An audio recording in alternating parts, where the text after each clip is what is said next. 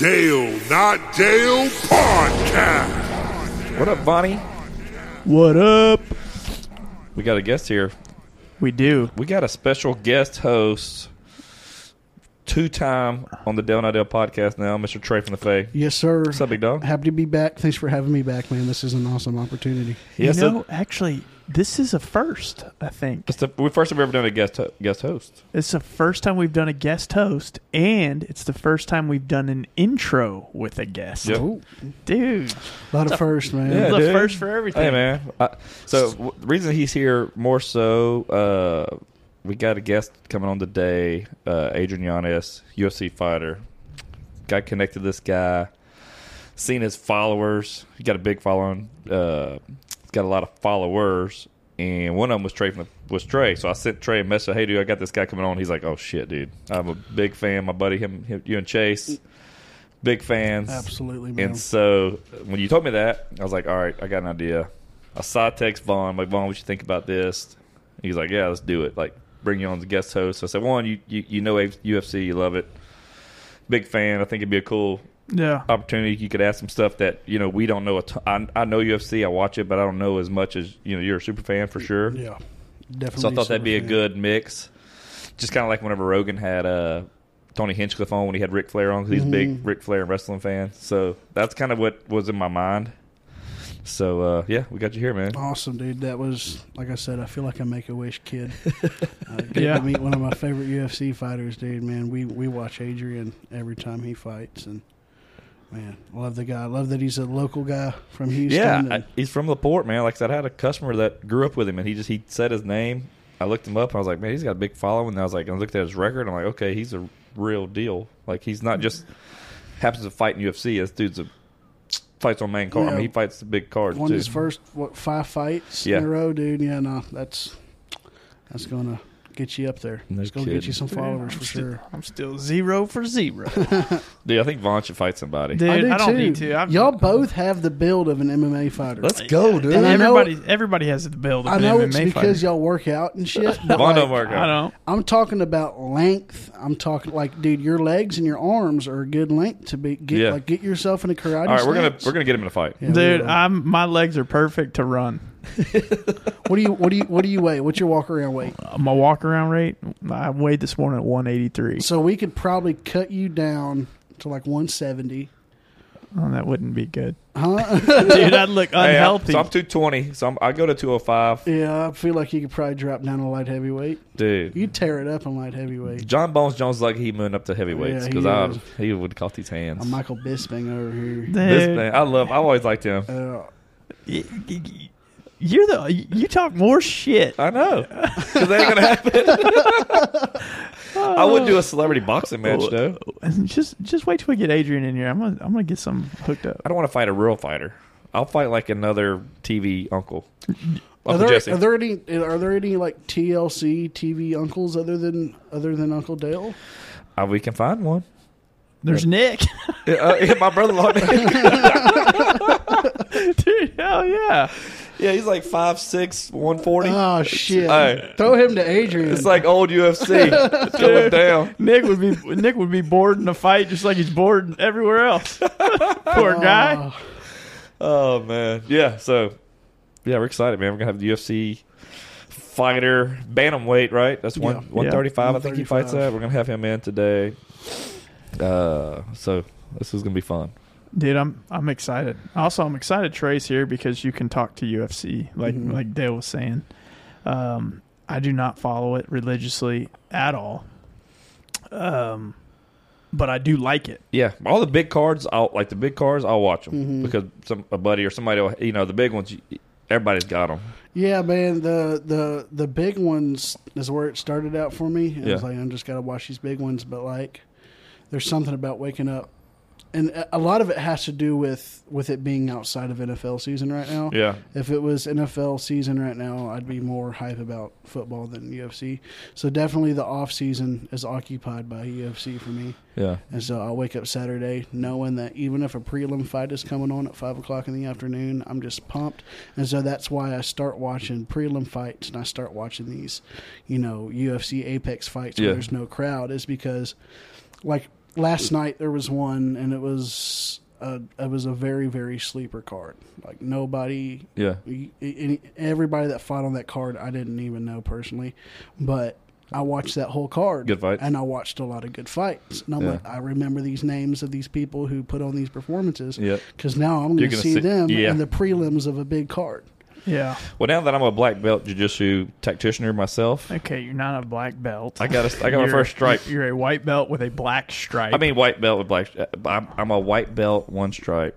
So now that I'm on my road to be a black belt, by the time I'm 50, I'll be ready for UFC. Yeah. Mm-hmm. And then you're going to you have re- a wonderful career after that. do you really foresee yourself going to a black belt? I'm gonna do it. I mean, I, I'm not saying you won't. I'm just saying, is that in the cards for you? Is that what you want to do? I don't know if I don't. I think so. Dude, you got 10 years left of rolling with dudes. I'm down. dude, that is a dude. So like, You want to do it right now? there's no, I don't. there's levels to this game. I know. There's levels to that game, and yeah, black belt is definitely a level. No, yeah, no. I I really I got into it because it's fun. It's a good training, and then uh, it is like kind of addicting. As it's just a good new, mentally and physically challenging thing. And uh, yeah, I don't know where that would lead. I mean, if I fight in UFC one day, I might. I never know. I'm not going to say Dude, not. what if they have like a seniors division? Making his UFC debut At 54 At years 54 old. years old. Will you- and now, Will you be in my corner? Yeah, All right, that'd be fun. yeah. Don't fucking let me in your corner, bro. I watch UFC, but I ain't stepped foot on a mat. I don't know nothing about. Oh, Well, dude, you throw just- it- you throw the towel in when somebody hits me. Just, that's all All you got to do is just yell. I'm a Just be like, video game coach, bro. I'm like I'm the ones that's playing UFC for me. Oh, you got to press B. You Yeah. got to press B. dude. Just tell me what to do. So Yeah, just, just- know B is like an overhand right. All you got to do is just yell like, "Hey, just just win." Yeah, just just beat You him up. This. Just say yeah. Just yell. Let's go. Have you tried hitting him? Yeah, no, he's too fast. yeah, yeah. Uh, Magnus got his shirt off again. Yeah, he does. Uh, but hey, real quick before we bring Adrian in here, let's uh talk about our sponsor, Good Ranchers. I love sponsor. I love uh, that Good Ranchers sponsors us. You gave Trey from last time he came in some uh some of their bacon. Yep. Uh, y'all gave me some bacon. Y'all graced me with some bacon. Dude, I think I might have something else for you to take with you if you're, if Dude, you're going straight home. Some some sausage. They've got good stuff, man. They just they just started pork. Yep, the pork prime box is out now. But uh, man, I got that new all that chicken I got. Mm-hmm. It's good stuff. I cooked some I cooked some ribeyes last night. They were delish. We have the chicken cooking right now. Have you seen that? That they have uh, chicken now that's lab grown from a petri dish. The FDA just approved it. I don't like to read that kind of shit, man. Isn't that crazy? Yeah, no, I'm good, dude. We're all terminal. I want real. It's- I want real chicken. I don't want no Yeah. petri Does dish Good Ranchers provide real chicken? Yeah, oh, yeah. Yeah. Okay. from America. Yes. America. America. America. So I thought Good Ranchers was just like beef. So it's nice to know. No, they that- have they have beef. They have they have uh, seafood. They're about to re- revamp their seafood. I heard, but they have beef, the chicken, and then they just they just started the pork stuff. So, uh, but yeah, man, their stuff's great, man. We'll we'll, Good we'll, Ranchers. we'll get you some more, man. They've been a good sponsor for us. They take care of us. Uh, they do a lot for us, actually. Yeah, they do. We're grateful. Probably too much, Probably too much. but we're entertaining as hell, so they keep us around. yeah, they, yeah, they love us. So That's awesome. they're like, y'all's numbers suck, but we like y'all. Yeah, I'm so glad y'all got numbers, that. I'm schmumbers. got that, man. Yeah, no, it's been it's been fun, man. So, uh, other than that, yeah, the podcast's been going good, man. But it's cool to have you back on.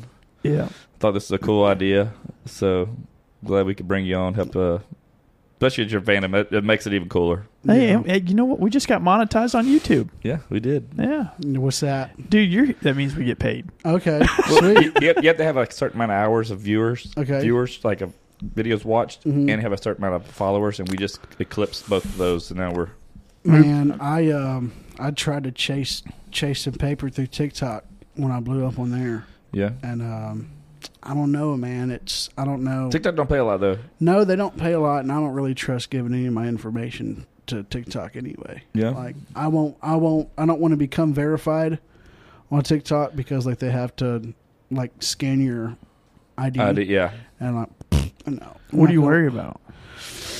Uh, Just I- stuff and I, things. I'd love to talk about this. just stuff and things, yeah. and, and certain people who certain countries who who run run the website and just what could potentially happen in the future with that country and ours, and Yeah, there's- there's a lot. man, dude, I love it. there's a lot. Do I don't like getting political, on. Well, we're gonna bring you on another episode. because cancel culture and like man, I just I try not to talk about that kind of stuff. It's best not to. yeah, Yeah. It, it really is. I have I have I have my faith and I have my beliefs, but uh, I try not to speak on them vocally. So, what do you think about God? No, I'm kidding. I'm kidding. I'm kidding. I'm so kidding. real quick before before we kick to the music and bring uh, Adrian out, what's uh what's new in your world, man? Anything? What's what's what's the latest in Man, Trey, Trey so some big stuff. I um, I got in contact with a uh, an agency out of Nashville. Okay. uh, 615 agency um, and uh, so they're they're really just trying to help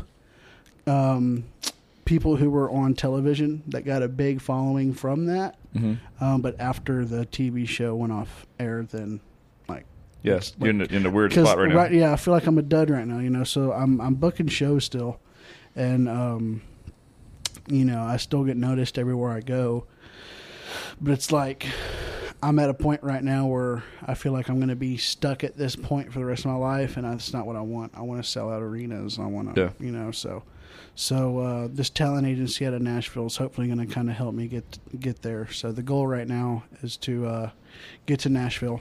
Um, we're actually, I hate doing this, man, but in in today's world, you just kind of have to, um, just because everything's so damn expensive. We're gonna open up a um, a fundraiser type thing for me. Okay. We're gonna try to raise like five k, um, and that's hopefully going to be enough money for me to go out to Nashville for a week. Uh, for me and Grace, so that's going to be like plane tickets and a hotel. And while I'm in Nashville, we're going to meet with this six one five guy Mhm. um, and a bunch of my buddies I met on Idol who have also signed with 615. Um, so yeah, so we're the goal is to raise that, um, get to Nashville sometime next month. Um, see what's going on out there, man. I have a buddy out there who needs a roommate, so uh, Nashville is kind of where my eyes are right now. Well, let us know about the fundraiser, man. We'd like to help out, and Yeah. like I said, we we like to uh, anything we can do to help share stuff like that. Do we'll do it. I don't want to do anything for free, so kind of what I'm thinking is setting up a meet and greet slash fundraiser concert, hmm and I'll like sing for an hour, and I'll be like, "Here's my Cash App, Venmo, PayPal. Yeah. Y'all feel free to donate." Um, and I'll sing y'all some music for an hour, take some pictures, sign some autographs, and see what I walk away with. Dude, well, let us know. We we want to be there. We'll help promote it for you. That's awesome, dude. Yeah, that's that's something we. I want to I want to go to Nashville August 18th through 24th. Okay. So like the beginning of August is So- probably when so we're gonna. jump on it, man. Yeah, yeah, no, we're we're we're working on it. Right now, I'm so focused on writing music because I have to take original music to Nashville. Okay. They don't fuck with covers over there. Yeah. Hey, man, you got to bring the originals. You got to bring some fire, dude. Yeah, I know. I know when we went seeing you, some of your originals you sang were really good. I really, Yeah. I really dig those. Um, I got I got I'm a pretty good songwriter. I feel like I also have a, a buddy who helps me out a lot. Who's who's had um, experience with some big time names like Whiskey Myers and stuff. Oh, nice. So well, good, dude. We'll just keep us posted. We'll uh, we'll do what we can, man, and we'll I'll share it on my personal, and we'll do stuff and try to help you out however we sweet. can. I appreciate Absolutely. it. Appreciate it. But I guess uh, let's get Adrian in here, man. Let's see what this guy looks like. We, I mean, I might try to take him. You never know. Yeah, right. if you don't, I will. Oh, I ain't doing nothing. I'm gonna throw him from Vaughn. Uh, we're not doing that. All right, let's Nope. start the music. I'm tapping out. Uncle Dale and Vaughn with stories to unfold. So sit back, relax, and behold. We discussing life and all its ups and downs. Tune in from your side of town. Talking pop cultures, movies, and TV shows. Giving the thoughts and much more. This shit is style, clothes, and gadgets galore. Keeping you entertained, you'll be begging for more. Cause we gon' laugh and hey, maybe even crying. But one thing's for sure, you'll be smiling. Cause Uncle Dale and Vaughn are at your side. So come along, join, and let's ride. They bring the heat, and the guests are supreme. They ain't just a duo. All right, We're in. We're rolling, dude. We're. We're rolling. Okay. We're here. We got a full house today. We got special guest host Mr. Trey from the Fe, Howdy, Trey Louis. howdy. Some star power here. I know. And then we got the one and only Adrian Yanez from the UFC.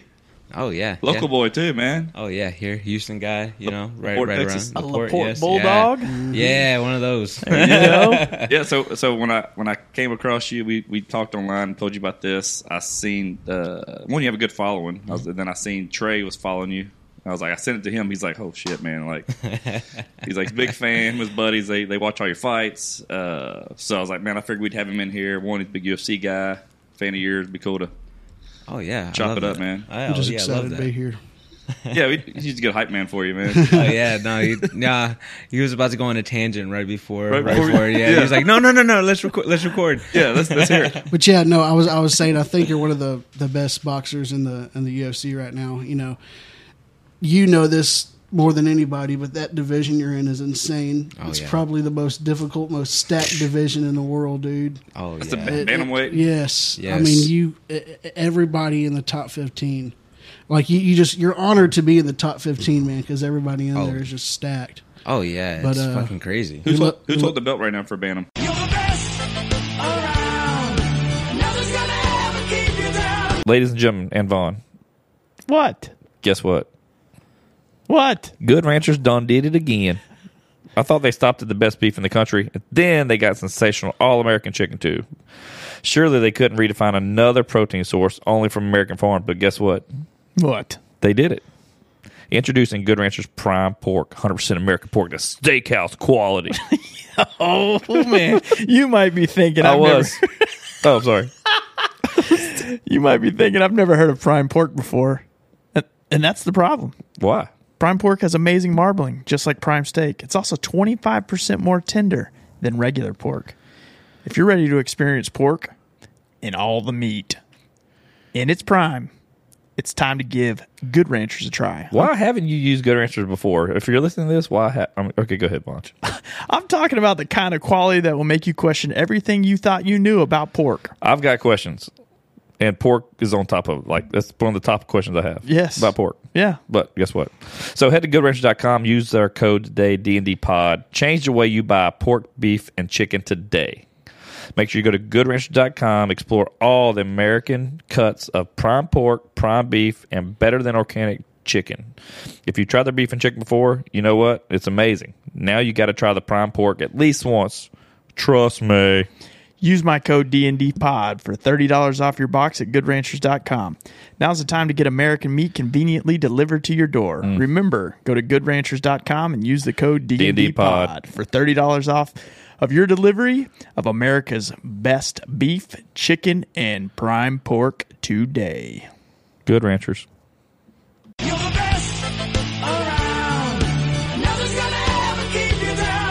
Uh, Aljamain All Sterling. Joe, all Okay. Joe, Yeah. not for long, baby. but uh, yeah, no, man, we're, we're I'm excited to watch you fight, and every fight I've watched you in, you've just blown me away. That uh, was it Randy Costa? Is that who you fought? Oh, yeah, this is that my one. favorite fight. This is my favorite performance, man, because you just came back in that second round. Yeah. And, man, that's a dog. He got that H Town dog in him. that dog in him. Yeah, I love I love it. We, I don't even have to say anything, Trey. You got- nah, this y'all show, man. I'm a guest host. No, dude. no, no, no. We got you part of this for a reason, man. We're, we're your support team today. yeah so so so uh, early on uh, so i looked up your like, your background so you started as a boxer i guess you, you said your dad was a boxer or a gold glove boxer Yeah, so actually, like, it, uh, I didn't really even start off boxing. I would do it like almost like every other weekend whenever he would have a chance to be off of work. You know, so like my dad was like one of those guys who'd be working twelve hour twelve hour days, like six days of the week. So every single time come home be exhausted and shit. So uh, I really didn't get to pick it up as much as I wanted to, but my first actual martial art was uh, jujitsu. okay So yeah, so I started off with jiu-jitsu, only did that for three straight years. Then I found another gym where I started learning most of my striking. But I had already had one amateur fight by the time I got there. wow what age was that Uh, 18. That was your first amateur fight No, uh, seven. I was my first amateur fight was 17. Had my uh, switch gyms. Then I had another amateur fight at 18. So yeah, it was it was uh it was weird because I like fighting at 17. Only, I didn't know how to really throw a punch. Like I knew a couple, I knew how to like to maybe throw an overhand and maybe throw a jab, but like I really didn't know how to do shit. so I went in there just as a as a four stripe blue belt, just trying to take somebody down and just beat like beat the guy up and and then at the time too, I was just 17 and like I was fighting a guy that was like 23 years old, so I was like like really terrified. I was like, I'm fighting a grown ass man right now. like, oh my gosh. What man? That's got to be. Uh, I don't know, man. I don't know if I want to get in the ring, get knocked around, dude. Well, that's like uh, Raul Rosas. Oh, Uh, yeah. How old's he? 18, Yeah, yeah, 17? Yeah, but I think he's about, about to turn 19 Okay. pretty soon. But yeah, no, that's that's a that's a as far as age, that's a boy amongst men. But he is a talented fighter. Uh, we'll see how it is next time he comes out. I don't think that first time out was. Oh yeah, yeah. good. He he he had a, a a good debut, but then his second fight, uh, they put him against like this is where like his first fight was against a, a really good guy, but was just one of those guys that would hang around. Nothing like no, nothing bad to say about him. He's a, good, a good fighter, uh, but the guy was able to like he made one slip up row. Rosas took his back, choked him out, and then his next fight, like they they they were trying to build him up like they're trying to build him up right. So with uh the guy that you got, Christian Rodriguez, that guy that guy knows how to wrestle, that guy knows jiu-jitsu, he knows how to strike. So that next level up was just like, hey, like we're gonna test the waters out, see where you're at. Ran into that guy, and you know, happened. What happened happened. You know, you got uh, three round uh, got lost the unanimous decision. So yeah, that was a good fight for him to have It because was. it's it's he needed that and he needed that early. He His didn't need that late. ranked yeah. now, Get isn't he? Yeah, I, I'm not sure. I, think don't think. So. Chris? Is that who was Chris Gutierrez? No, no, no, not Chris Gutierrez. Christian Rodriguez. Okay, yeah. my bad. So I mean, you started early, but like I, from what I've seen, your amateur career, you're undefeated though, right? Yeah, six So- and zero as an amateur. They, uh, I think, if you look on there, it says I only had four, but I had six. But that was like, uh, started off in 2011. Uh, I was still in high school at that time. And I remember having, I remember missing school for a fight. So I was like, yeah, it was weird. It was weird having to explain that one. It was like, yeah, no, I went to go fight somebody. It was like it was competition sanctioned. It was weird. I remember telling my math teacher, uh, telling her I was like, yeah, this is what I do, and she was like, she's a she was an older white lady, you Yeah. know, and she I just explained it to her. She's like, "Why in the hell would anybody want to do that?" And I'm like, "Oh, I'm sorry, I'm sorry." She's like, "You're too smart," and I'm like, "Ah, not really. I'm just not, no." I mean, she does have a point. Though. You got to admit, yeah. Why would you want to do that? Yeah, That's right. I don't know. I, I was actually just talking to my media guy like last week. He's like, uh, he's like, man, it's like. Because I was at the PI and I look around, all everybody around me, and they're like, "Man, look at all these like phenomenal fighters here and all that stuff." And I was like, "Yeah." I was like, "And you're covering there's you covering uh, one of the guys' story?" And he was like, "Yeah, man, like." Wonder why they all do it. And I was like, uh, cue the childhood trauma like music right now. We need Je- we need Uncle Jesse to come in. Yeah. what, what what age did you know you wanted to be a fighter, man? Like I, I- really fight? Like I, I didn't know I really wanted to fight until uh, like I actually started training. I did like my first kickbox kickboxing session because this is how it went. I, I went I went to that gym for kickboxing. Uh, by the time I had signed up, they took kickboxing away. So it was like about two or three months later, and then I was doing cardio kickboxing, and then I jumped into uh, jiu-jitsu and then after that like once i had my first actual like jiu-jitsu tournament i was like i want to do this but with punches. And then uh after that it just it just turned into a snowball effect and yeah it just kept rolling. I was like i really want to do this but like ah no i've always like loved watching like fights like i've always like i'd back in the day i'd be on youtube you know be Kimbo Slice or what? Kim, Kim, Kimbo Slice, bum fights. You know that one's the way. Bum fights is- it's bum fights way awesome. Back fights then, yeah. Uh, and all the time uh, we, were, watching. we were in high school when that Yeah. yeah, I was. Yeah. We're a lot older you guys. jump, jump off the roof Yeah. into, a, into a trash can. And, so I would always see that, and I'm like, God, that that's that like the bum fights part. That was just because just pure enjoyment, but at the same time, uh, like watching the sport of like boxing and all that stuff, that was always like one of those things that like that.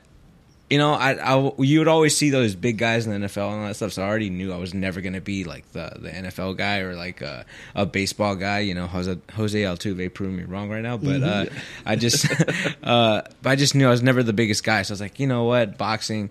Uh, they like I, I would see Manny Pacquiao, Oscar De La Hoya, Floyd Mayweather, uh, Juan Manuel Marquez, like seeing them and man, like them going at it, having wars with all these guys, and like man, I thought that was like that was the coolest thing in the world. And also, also too, it was like a bonding moment for me and my dad because like my every single time he would have family over, watch fights, like it, it- like every time that there was fights going on, there was like it was like it was cued with a great experience attached to it. Yeah. So like it just made me fall in love with it in that way.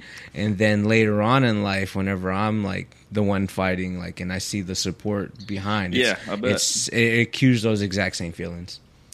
I uh, I, I feel like the same way with like watching fights. I feel the most part is just it's a good excuse to get people together. You Oh, know, yeah. drink a couple beers, you know, hang out, and just watch people beat the shit out of each other. It's fun, dude. That's Oh, love. yeah. And, yes, and I do it Yeah. every every time there's a card. I do it. You know, if it's just myself or if there's friends coming over. You know, I just I, I love watching combat sports, man. It's it's such a They're fun. such a fun guy. You know, I am that big guy that says, "Oh, I could have beat him. I could have done that." He's like, he's 135. Yeah. I can take him. But dude, no, he was saying, man, these little guys are tearing it up right now. One twenty five and one thirty five. Oh yeah, is an insane What's, dude. what's 125? What's that's that? flyweight. That's Flyweight. flyweight. Yes. Man, that's light. They tearing it up, dude. You don't know who's gonna hold the belt right now, dude. I mean, it's, It's it's absolutely crazy. It's nuts. You know the the guy uh, that holds the the bantamweight belt, uh, Aljamain Sterling, man. That he's good. He doesn't get the credit he deserves just because of like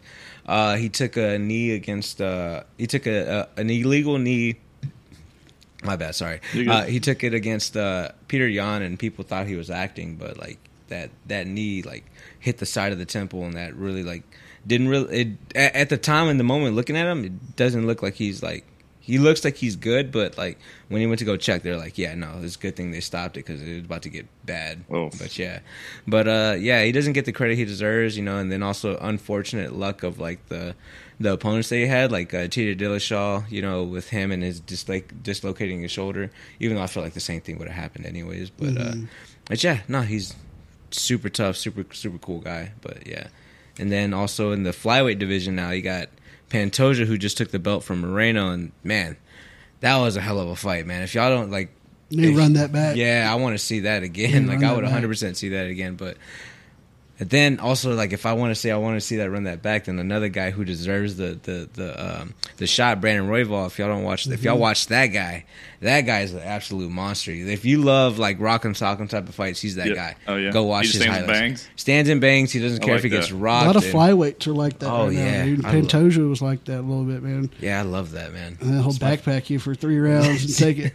He'll They take it. they won't just punch each other and be like, "All right, cool, you're gonna fall," and they're like, "No, I'm gonna make you fall. Like Uh, I'm gonna get you tired. I don't care. I love it." What do, what do you walk around at?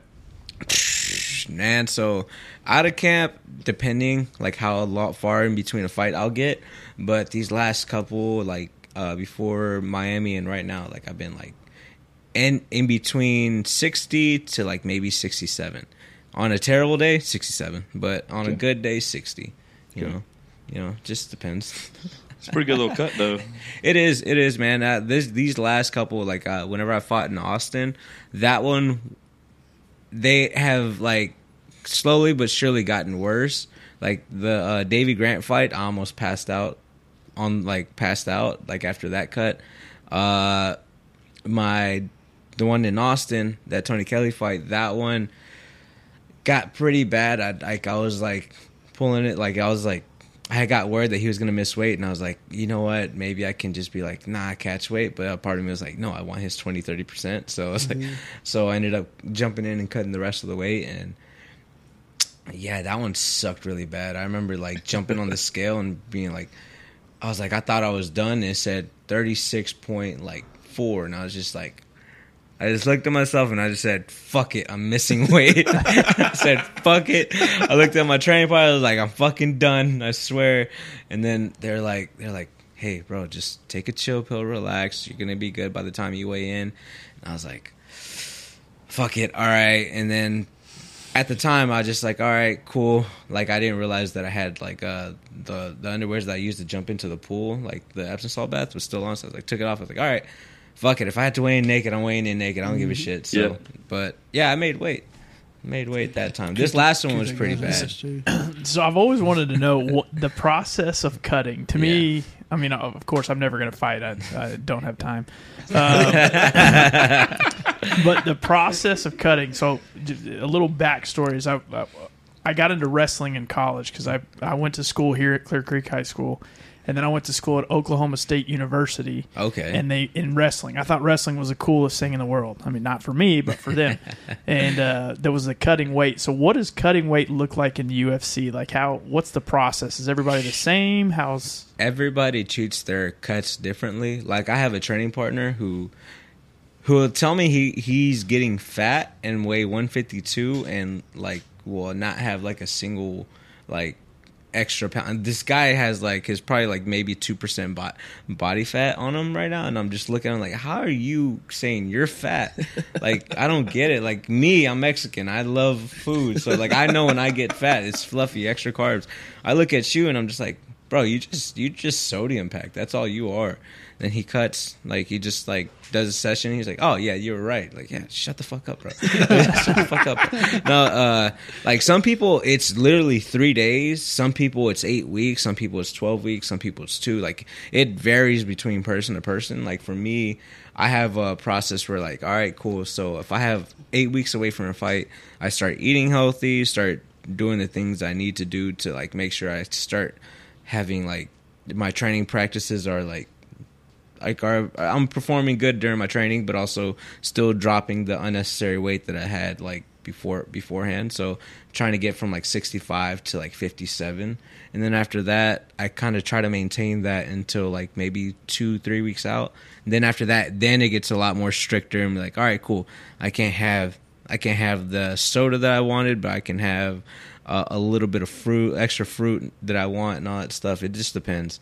And then the week before, so Saturday to Saturday.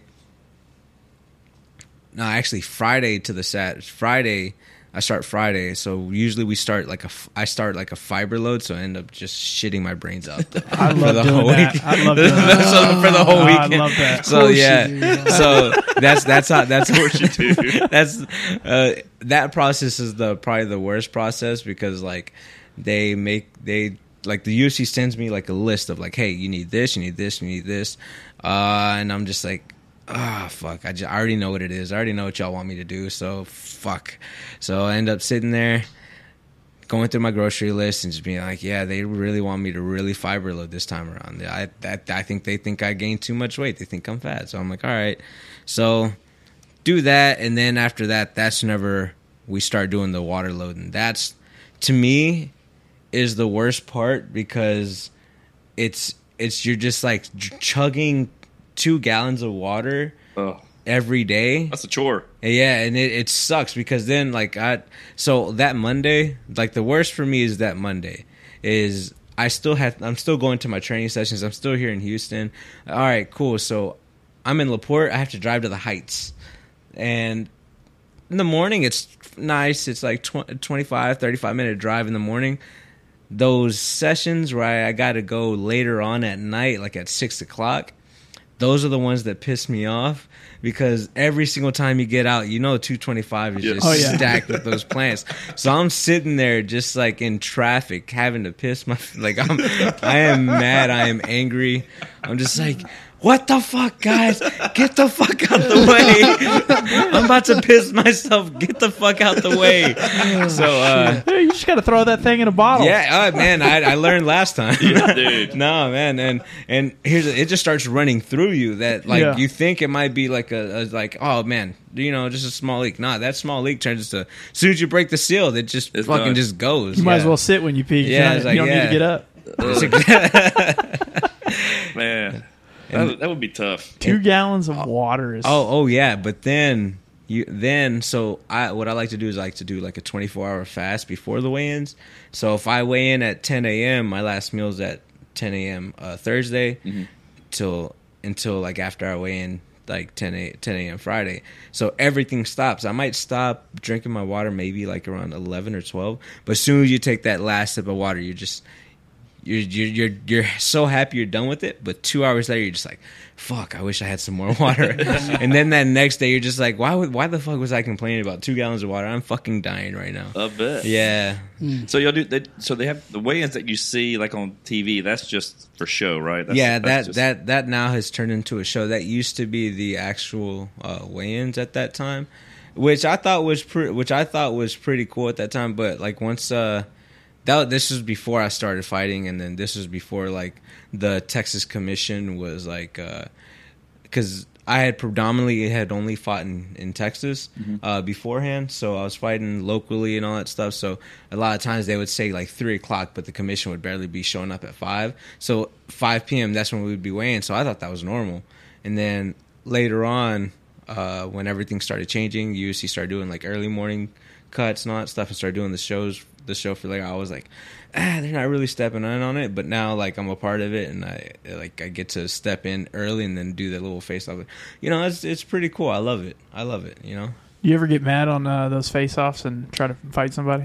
Uh, I I, th- I think the only time that I had really gotten pissed off was the UFC San Antonio, no, uh, UFC uh, Austin. Whenever I fought Tony Kelley, that's the only time I had like that was a bad blood. That one, though. Yeah, Anyway. Yeah, it that one- that one I remember when that fight ended, dude. You were. Yeah. Yeah. that one was legitimately like bad blood, bad blood. And, it, and honestly, I man, I really didn't do too much. He was just him japping his mouth, and I'm yeah, just like, I- it was it was more one sided. I know that. He Yeah. would just run his mouth towards you. Yeah, because I'm like he was he was uh yeah that he's he's still so mad so salty about it that, like it's like I uh, love the meme where he's playing the fucking guitar. yeah he, he, he tried he tried to do a version of me on it and I'm just like it doesn't even fit like it doesn't fit and then I just reposted him on Twitter and like Twitter was just just started fucking just just Twitter did what Twitter does, you know, Yeah. and Yeah. just had him have it. You know, he started blocking so many people. like there's like it's like I won this, I won this, uh I won this. I, he, he blocked me. He doesn't. He can't take it. He can dish it out, but he can't take it. I'm like, yeah, fuck the guy. you know. Actually, he's But- here. We're about to bring him in. Come on out. Yeah. no. I was like, it seems right. There's a lot of white people here. The ambush. Yeah, that's hilarious. You're gonna get me, me, Dale, and Vaughn on commentary. yeah. Yeah, Oh, yeah. absolutely. I'm not hitting anybody. Uh, we- We've got a first aid kit in the house. My wife will clean everybody up. no. I'm with you. Fuck that guy. Yeah, he like yeah, it was weird how that all that all even started. Like he supposedly said something in a corner, uh, something about Brazilians fighting dirty and all that stuff, and like Twitter took it and ran with it. I wasn't even watching the fights at that moment, and I just started getting tagged left and right.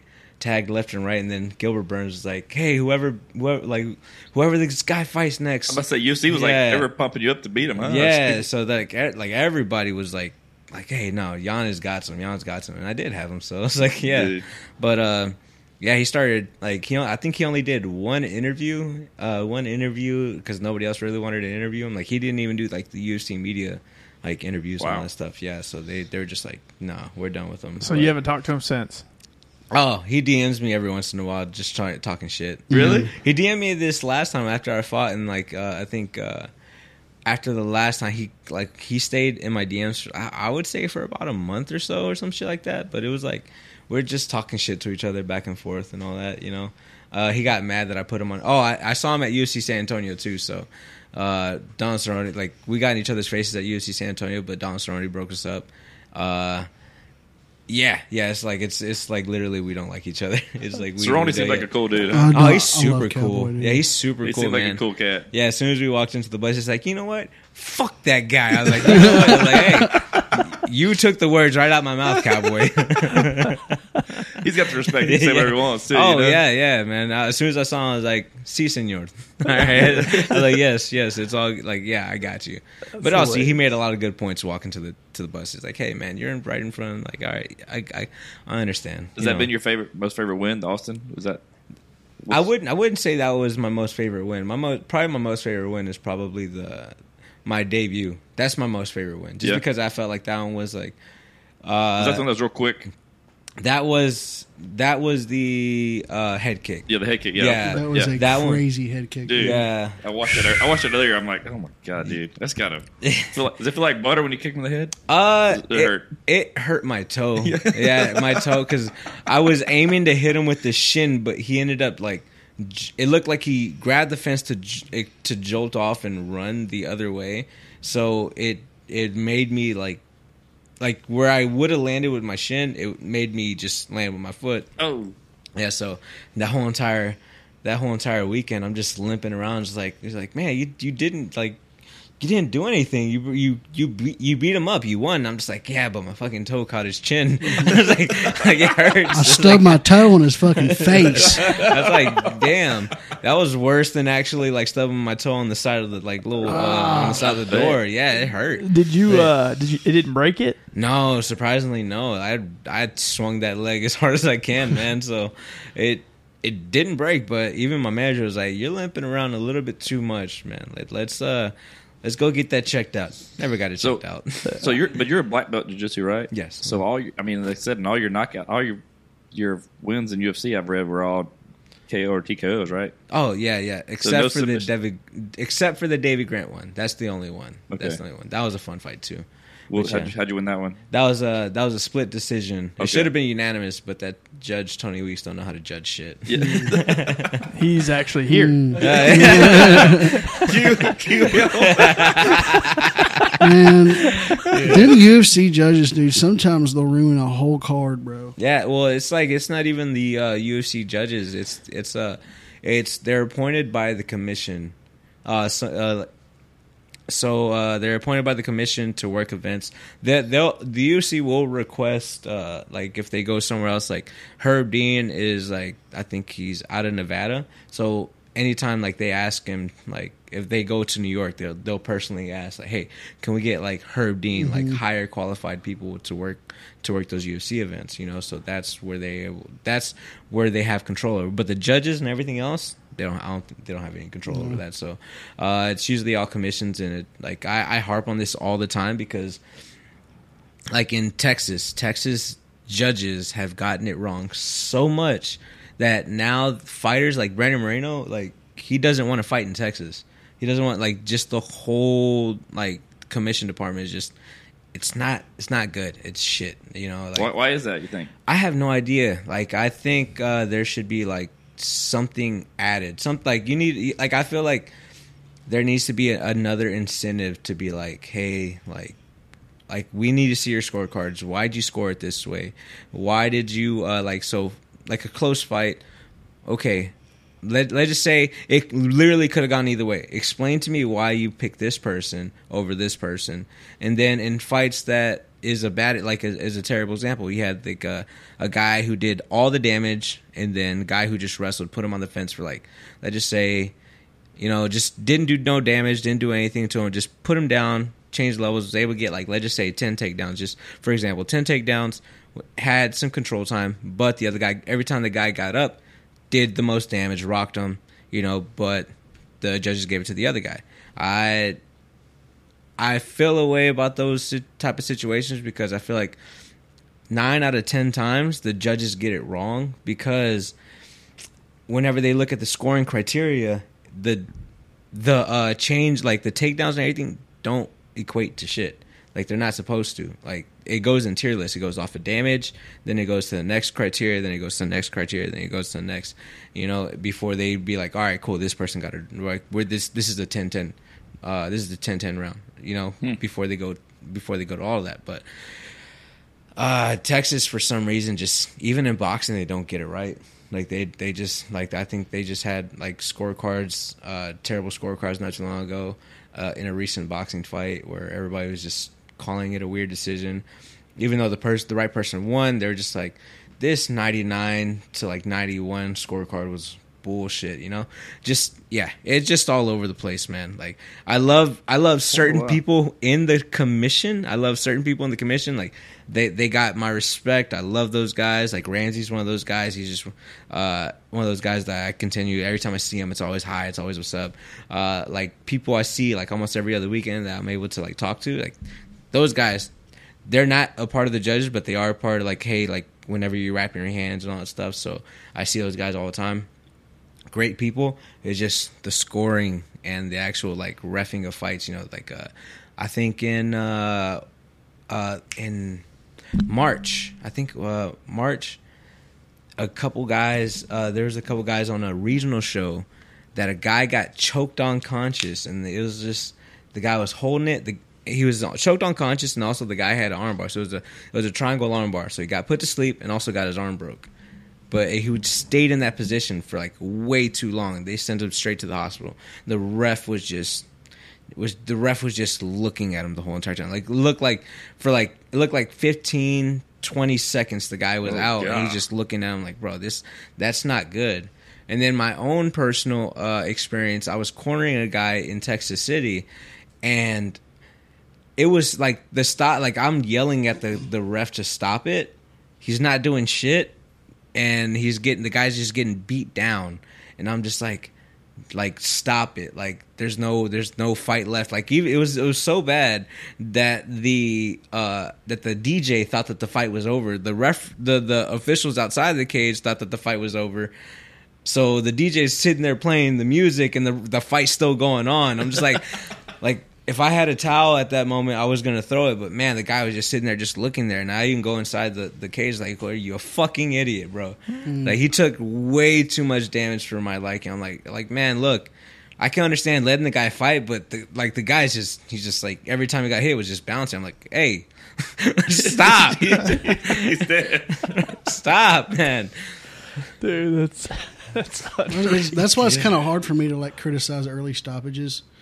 Is like, especially, I mean, if it's like your favorite fighter, Yeah. it's like, man, if you just gave him a little bit more time, he'd have came back. But like, at the same time, you have no idea from a fan standpoint on a couch how Yeah. much damage that really Yeah. had a toll on him. Like, it doesn't look, for example, the Aljamain Petr Yan fight. You know, like it, it, it didn't really look like a crazy knee, but from somebody sitting on the couch, I have no idea how much pain Aljo's Yeah. in. Yeah, it's it's definitely one of those weird ones because like uh, me as a fighter looking in, like guy who's in the cage, but also like the coach who also coaches guys and also is like I started off as a fan, so at the same time, like I look at it, I'm like I go through all three. I go through the fan. Nah, he could have fucking got up. He can do it. And then the coach me is like, you know what? I'm glad that they stopped it. Like it, it didn't look like it was in a good position. He made may or may not have been able to work out of it. And then the fighter part of me is like, nah, man, he's good. He's good to go. Like I let me die in there and all that stuff, you know. So it's like that's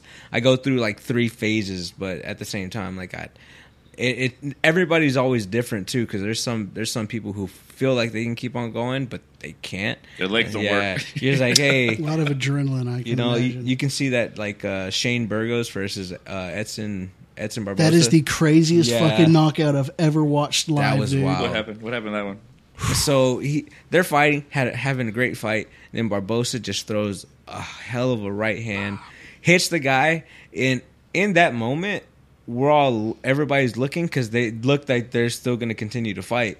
You just see Burgos just starts taking steps back, steps back, and he just starts like falling down, and it just optically you're just like what the fuck just happened? Like that like that guy just quit mm-hmm. but then you look at the replay and they zoom in on his eyes and you just see him get hit. He was rocked. he's no he's for a second for like he was trying to will like the the a doctor explained it. He his mind was so strong that he was trying to will his body into staying in the fight but his body just said pretty much was like hey fuck you we're going down so like in like in real time whenever they're looking at his eyes his eyes are like looking straight and then ever so slightly they just start to cross and as soon as they start to cross you can see him start walking back and falling down that was wild I- ah. yeah I think he had a couple more rounds It was him. delayed. Let him go.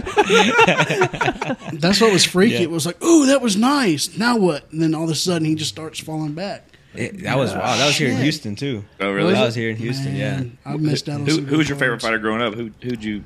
Favorite fighter growing up? Uh, so it, I had a I had a lot. I had a lot. I had like Jose Aldo back in the WEC days, and then uh, my favorite fighter in the UFC at the time was uh, was Cain Velasquez. Uh, favorite Big dude. Favorite favorite fighter. uh, in all sports was Manny Pacquiao. Yeah. Like especially, uh, especially coming up because he was ferocious. He didn't care. He just wanted to go after you. Like I don't know. There was just something about like him being small and ferocious and like throwing heavy shots. And then after, once they interview, be like, yeah, yeah, it's, it's okay. You know? He's very soft yeah, spoken. yeah, yeah. So like, uh, that's what that's what always like maybe like, huh, that's so fucking cool. I like that. You know. hey, if UFC was back like in the old days, would you would you join in with the open open classes? You know what? I, I'm, I, I, I'd probably do it. Yeah. I'd more than likely would do it. I spar like I sparred a heavyweight just uh, last week, so Oh yeah. How'd that go? uh, that was fun for me. you know, like I'll give it some context. He's an amateur heavyweight, Okay. but he is like about six six one six two like two fifty. So I was like, That's big. but yeah, no, I felt the way because he had he had punched out he had punched one of his uh, teammates out, and I just remember being there like, wait, I'm too good. I, I'm better than that guy. I'm, gonna- I'm gonna go in there. I'm gonna show him a thing or two. And for the most part, I was. And the next thing you know, like I landed a good shot, sat him down. And I remember just looking over, like, look. See, you don't break your, you don't break. This is this, this is the coach part of me being like, you don't break your fucking training partners, bro. Like you need them. You only had, you only had one extra guy, and you broke them. Like stop it, stop. He's like, you don't like how that felt, did you? And he's like, he's like, oh, you asked me to. I was like, now I got to have a whole different conversation with the guy. Damn it, fuck. so I'm like, damn it. Dude, trailer spar with you. Yeah. Dude, he's ready. Yeah, yeah, yeah, Dude, he's ready. And uh, dude, I got solid right. Just dropped every opponent I've come in contact with. There you go. Oh, did, I don't see it coming. did y'all see that guy? Uh, the guy, uh, Chris Curtis was fighting in the gym. This guy was like, I had 200 street fights. I'd never been dropped, never been knocked out or anything like that. And then he goes up there and spars Chris Curtis, and Chris Curtis hands him, absolutely just hands him his ass on a platter. And the guy at the end of it was like, "It's like." It's a cardio issue, bro. I don't have a And- That's and- my excuse every time. and Chris Curtis is like he gets mad, starts throwing off his gloves. He's like, he's like, man, he's like, I'm I'm telling you right now, you, you step on that mat, I'm changing your life. And I was like, that's that. W- I would be pretty terrified. I was if I was the other guy. I'd been like, yeah, I'm out of here. yeah, I'm out of here. Yeah. Dude, there was this YouTube guy. I used to, I don't know why, but I loved him following him. I can't remember his name off the top of my head, but he acted like he was some big badass fighter. He'd go into these UFC training camps Oh gosh. and just get his. It, he would start running around, like literally jump over the, the cage and everything else. He was he was like this. Something was wrong mentally in his mm. head, and I cannot remember the guy's. I cannot remember the guy's name. He's famous There- for it. Okay, if It's- if it's that meme guy all over, because uh, me and my training partner still share his meme. Where it's like I think it's the Charlie Zelenoff. There yeah, it is. Yeah, we we share we share we share him every once in a while. It's like, yeah, you beat that guy, but you never beat this guy. and we send a picture of Charlie. you never beat this guy. His record, he, he always says, "My, you know, my record's two eighty seven and zero. And like, yeah, he, he would just walk into like a twenty four hour fitness, throw some guy gloves, and be like, "Let's go." the guy'd be like, "What?" and just start getting decked in the face, like, "Whoa, bro!" Charlie Zelenoff. Yeah. Zelenoff. Something like Yeah. that. Dude, he's a trip. Dude, you you fucking cracked me up. I don't know if y'all saw this video, but I don't know where you were at, but it was where the TV was, and he's got these two kids, and they're sitting there watching his fight Oh yeah, against it's a shoe Randy. store. yeah, Against Randy, wasn't it? Yeah, that was against Randy. Yeah, that, that one. Uh, there, there's a little bit more context to that to that video because they walked in and I was sitting there. I was like, because I'm working with Space City now, like Space City Collective shoe store. Uh, yeah, I got like. Don't don't look at my shoes right now. They're, they're not the ones that they get. Yeah, I got I got some forces. Leave me alone, guys. But uh, but yeah, we walk in there. We're doing something. Uh, we're doing something. We're shooting some content with them, and then next you know, those guys walk in. I think they were trying to sell or do a trade, and they walk in. They have my fights going on and all that stuff. They they just start. You see one of the guys start looking, then you start looking. They start watching the fights, and then my camera guy is like sitting there just looking at me. I'm just like. What are you? What's going on? He's like, the other guy's like, damn, that kid's getting pieced up. And I just look over, I look back at my camera guy, and my camera guy is like, looks dead into my eyes and just goes, "Yeah, man, that guy in the blue shorts sucks, right?" and I'm just like, I'm just like, I was like, damn. I look over at the guys and I look at my my my media. I was like, all right, just roll it. Let's roll it. I'm like, so you pretty much like they were already playing with uh, playing with fire. He just added lighter fluid. He was Yeah. like, fuck it. He said, fuck it. Let's just fucking burn these guys. And I was like, all right. Uh, and then one of them actually was like, "Oh shit, no, that really is him." And the other guy just was like, "Nah." The whole entire time, this it was hilarious. He actually left his friend at the store. Like he took off after that phone call. Just never, probably left his friend. Yeah, yeah. it. It's, it looked embarrassing, man. It, I felt like secondhand embarrassment from the guy. I, I'm not gonna lie to you. It after after I that was posted, I was like, because I'm just one of those. I, I don't know. I, I- like I'm way too nice. My camera guy is like, "You're just way too nice, man." I was like, "Yeah." What I love about you, though. This is like I'm just sitting back. I'm like, man, don't tag him. Actually, let's try to blur her face out. And he's like, no, no, we're not tagging. him. I Let's was like, this yeah, kid. yeah. I was like, no, I was like, no. And pretty much he's just like, look, man, this is the first time you ever meet a like an online troll person. He's like, I was like, yeah, that might feel good, but then at the same time, I was like, ah, I don't feel good about it. But he was like, I'm telling you, don't feel bad about it because somebody would do that to you. I was like, yeah, you're right. Put it out. No. So yeah, and and then It's hilarious. I did see it on your uh, page because Yeah. like they share. So what is that? It's basically it's a it's like a sneakerhead store, right? It's a yeah, sneakerhead store. They got all the hype beast stuff and all that. Uh, yeah, every time I walk in, there, they're like, "Hey, look what we got," and I'm like, "Oh, how much is that? Is that like two hundred dollars?" Like, like bump that price. They're like, "Hey," I'm like, well, "What do you mean?" They're like, "That's five G's right there that you're holding." I was like, "What the fuck?" Yeah. Like, why? Do you, why is this in my hand? Put this on the put this on the counter, bro. Five G. Yeah, why? Where are they located at? It's right there off of uh, 45. Uh, 45. Uh, I forget the street. It's off of 45, but you got to go past the belt. You got to go past the beltway. Okay. Just a little Probably bit. Yeah. Area. yeah, just around, just Okay. around, just a little bit past Fuqua. Yeah, Okay. yeah. It's it's a man. Shoes, man. They had like some Travis Scotts. They're like they're like yeah, five Gs, and then they started they they play. It, it's not out yet. We haven't put out the content yet, but it's uh they're telling me to guess how much each shoe pair like pairs of shoe cost Yeah. and I'm sitting here like, oh man, these are probably a thousand, maybe. Like they're in the case, they're they're a thousand.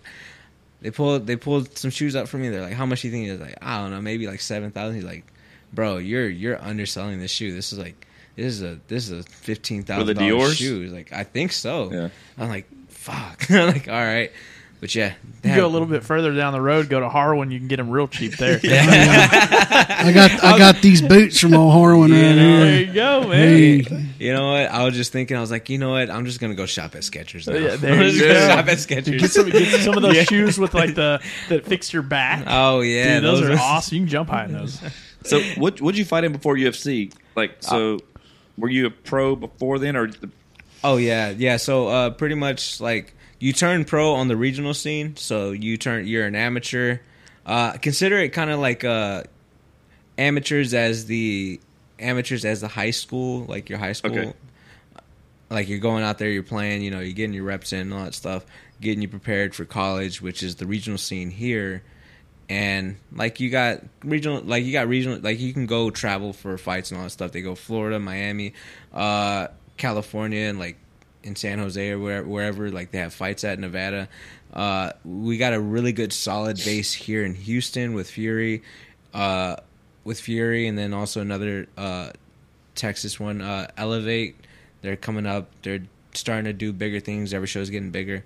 But yeah, like a lot of these guys, they fight on Fury, uh, LFA, and all that stuff before they like get it signed on to a bigger promotion. So, uh, yeah, I was with uh, Fury and LFA for most of my uh, most of my pro career, and pretty much like I'm glad I did because you know they treated me right. Like a lot of these promotions will be like a lot of these promotions would be like, all right, well, you're gonna get a hundred, a hundred, hundred to show, hundred to show up, hundred to show up, hundred to win, and then your per diem is gonna be like ten dollars a day. You know, hmm. I'm like, oh shit, all right. but yeah, here I, I've always got to fight. Only got to try. I traveled like about two or three times. I went to Dallas twice and in Belton, but that's still like two hour driving, two hour driving distance to Belton, and maybe like four hours to Dallas. But that was still fun. It was still fun, even though you had to cut weight on the way over there. But yeah, it was, No- no it was Bucky fun. stops Yeah, there, no, man. but on the way back. Yeah. that's that's my first stop. Yeah, that's my first stop. Every every single time that we would travel up there, we always stopped. We always stopped at Buc-ee's. Just just because, man, I had to get that smell. I had to get the smell of the kolaches, man. I had to smell them. Dude. And then coming back, I'm like, yeah, this is what I'm getting. So yeah, So when you were first, I guess when you were training to live in the port, what, what were you doing? Like you just had you had like a normal job while you're still training. yeah. For uh, for the, for the most part, yeah. Like I was. Uh, so whenever I was the amateur, I was working in the plants in Baytown. I was working at Exxon, and just pretty much just checking for leaks and all that stuff. And then I ended up like you know, this was like the coolest part about like the parents that I had. Uh, I told my dad I was like, I really don't want to. I really don't want to do this for the rest of my life. Like I really don't want to like have this bullshit job that I hate. Waking up at 5 a.m. in the morning, going there, and then depending on how the work was, I didn't know my work schedule. I probably wasn't even training, maybe like two t- two times a week. So I was like, I don't want this life. And he's like, Yeah, me and your mom were talking about it. We don't think you should either. He's like, You you love fighting, go chase it. And I was like, Oh. I thought this job. I thought my talk was gonna be a lot longer. I thought, I thought I was gonna have like we're gonna have to set expectations, this and that. Next, thing you know, turns out they're like, no, like we see you miserable. You don't like doing this shit. You know, you want want you go do some something that you want to go do. And I was like, all right. He's like, we'll support you. And then next, you know, I'm there for about I'm there for a good while training, just training, and then my coach decides to hire me on as a as a as a coach as a as assistant. So working there for, with him for for the longest time, and then my dad passes away, and then from there, I pretty much had to take the role of my dad's spot at the house and be like, all right, cool, I got to get a road, I got to get a job, but I had to like for me, it was so imperative for me to find a job that I was able to go train, and I was I ended up working at the city at Deer Park, and perfect schedule eight eight a.m. to five p.m. My training starts at six. At the time, it was like six fifteen.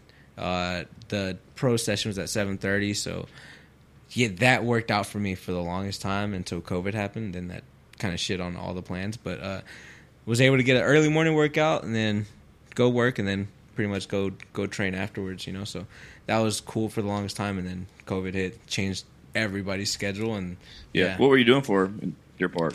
I was pretty much the guy that everybody hated to see. Everybody hates to see, see Code the water meter enforcement? Guy. Yeah, no, no, not that guy, not that guy. That guy, I was cool with that guy. Uh, but yeah, uh, I was the water meter guy. I was the guy that checked everybody's water, gave everybody their water bills, and Did pretty you much. did you hook your buddies up? Say it was less. I wish You can't do that. No, no, I didn't Oh, really know that. But uh, oh, okay. it's yeah, Well, no, wait, he's not still doing it. yeah, no. So.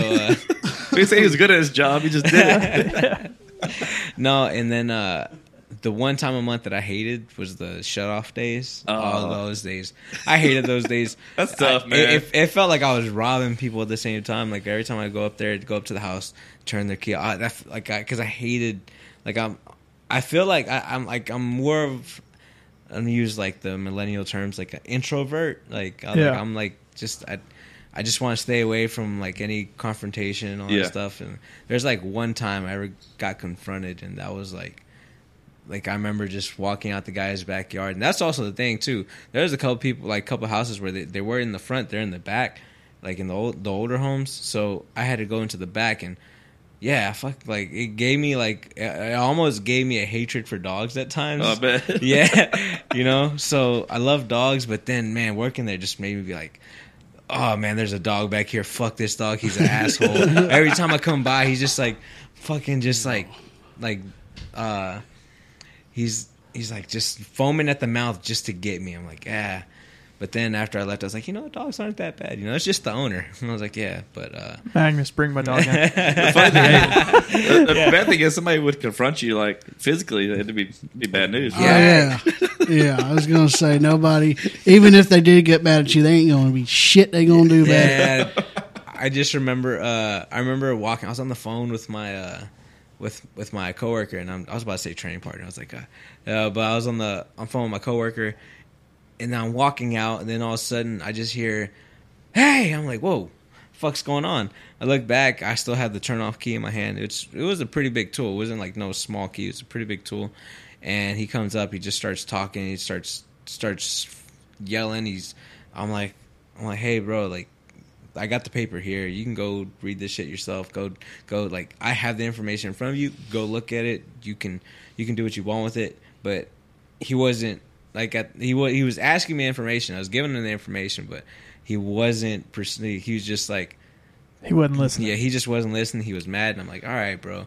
He starts getting close to me. I was like, I can't let you get close. Like, I can't. I can't. I can't. I was like, we, Wanna we, we can be. We Wanna and, know. And then I'm just. He starts yelling at me, and I'm just like, I was like, oh, like I was like, Oh, that's two. That's his two amateur fights that are on internet. That's one of them. That's not Yeah, listed. nah. That's not- no, uh, my all, and then all I hear my coworker on the phone yelling is just like, "Don't do it! Don't do it! Don't kill him." I'm just like, I'm hearing that, and I'm just like, all right, cool. I was like, all right, all right, guy, I gave you the information. I'm leaving out of here, and he was yelling. Uh, I, man, I can't. It was just. It was a whole ordeal. I remember they had sent me out with somebody the next time I had to go turn his water back on. Like it took like about three days, and I was like, ah, I would be really mad too. But yeah, it was just a whole ordeal. Did they not know that they can't just go in the backyard and just turn it right back on? Uh, we had we had like a, a, a certain lock system that we had. Oh, So, but also there were some wild people that would go in there with bolt cutters and just like, yeah, yeah, and then after that, that's whenever the, the city would get really turn into real assholes and just be like, you know what, just pull that whole thing out. I'm like, I would I would pray we never got one of those because that was just like It's a lot of work. It, just a lot of work. We go in there and then all of a sudden the guy's like, well, they see us back there taking the stuff out. He's like, hey, hey, I'm like, oh yeah. He's like, it just wasn't it just wasn't the best. Well, we have free water here. Yeah. it's just nice. yeah. no, so uh, oh, there was this one time uh, they made me stay a little bit after work because like my boss was a little bit like he's like, hey man, I got to pick the fighter out the group. I was like, I'm nervous about this one. I was like, all right, what's going on? He's like. He's like, cops may show, may or may not show up. I was like, well, fuck, all right. I'm calling my coach, tell him I'm not making it to training tonight. uh, pretty much, the guy had like did this weird like straight pipe it it wasn't even like PVC pipe. Like it just was. It just like I don't know what it was. I had to like if I could go back and just like try to figure out what it was. But he attached so many tubes to it and like getting somehow getting free water that he just caused so much of a problem that the city was even being like, you know what? We're just gonna go up. We're just gonna dig underneath the sidewalk and we're gonna pull his. uh We're gonna just pull the whole line out just because like. I'm not like we're not dealing with this, you know. Damn. Yeah, it ended up turning turning to be like I think there was a lot of drugs in that house and all that stuff, like actual like legitimate house bust too. So Oh, wow. yeah, it just wasn't a whole bunch of good things going on in that house. They got at busted by yeah, water. Yeah, busted by water. Yeah. A couple gallons of water and a few pounds of meth. Yeah. oh yeah. Trap house. Gets me every time. I'm, I'm just like I'm just like in Deer Park though. That's the part that I was like the whole entire time. I'm just like in Deer Park. yeah, I Man, can't like, that huh. shit's uh-huh. everywhere. yeah, huh. it is. Every place got a trap house. Yeah. yeah.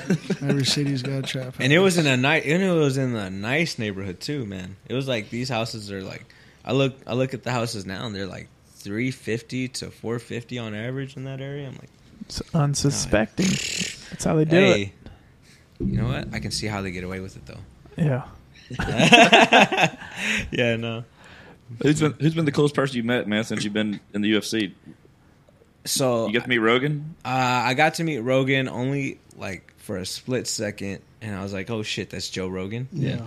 And he's like, "What's up?" And I'm like, "Hey." and then uh, I got to meet a lot of cool people. I, I would say, like, I can't really even like say the coolest person because I met a lot of cool people. Uh, if if I'm gonna keep it local, it would pro- it would be Kevin Holland. Kevin Holland has been has been My one of the most like like genuine persons, like genuine person I've met, like in the fight game on the Texas scene. Like, like he like, he actually re- would reach out to me and everything. I pretty much every like he saw me at a UFC event. He pulled me in close. He's like, "Hey, man, there might be a deal on the table, man. I'm keeping you in mind." I'm like, "Oh shit, thank you, bro, thank you." And then he called me up later, be like, "Hey, this is what we got." It's like, it's like, "Oh, okay, yeah, yeah. I won't be able to do this one, man, but let's try to do uh ship it out to somebody else." But yeah, he's he's always like he's a solid guy. Always like like making sure that like uh whoever he's around, he's kind of bringing up. It might not look like it in the media or anything like that, but he is that guy. He's that guy going to go out, you know, and like have your back 100%. So I really respect that guy.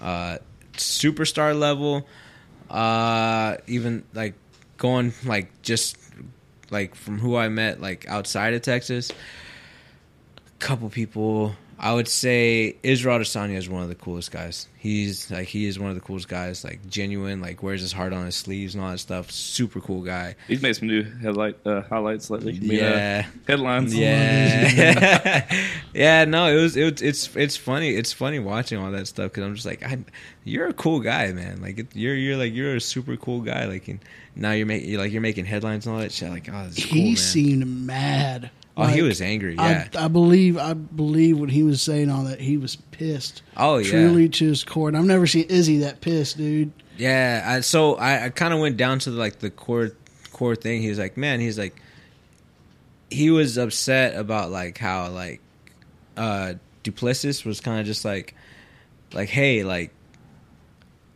like I'm like that's where my hair, I'm my heritage is from there. Like I'm like I'm black, I'm African, mm. you know, I'm that guy.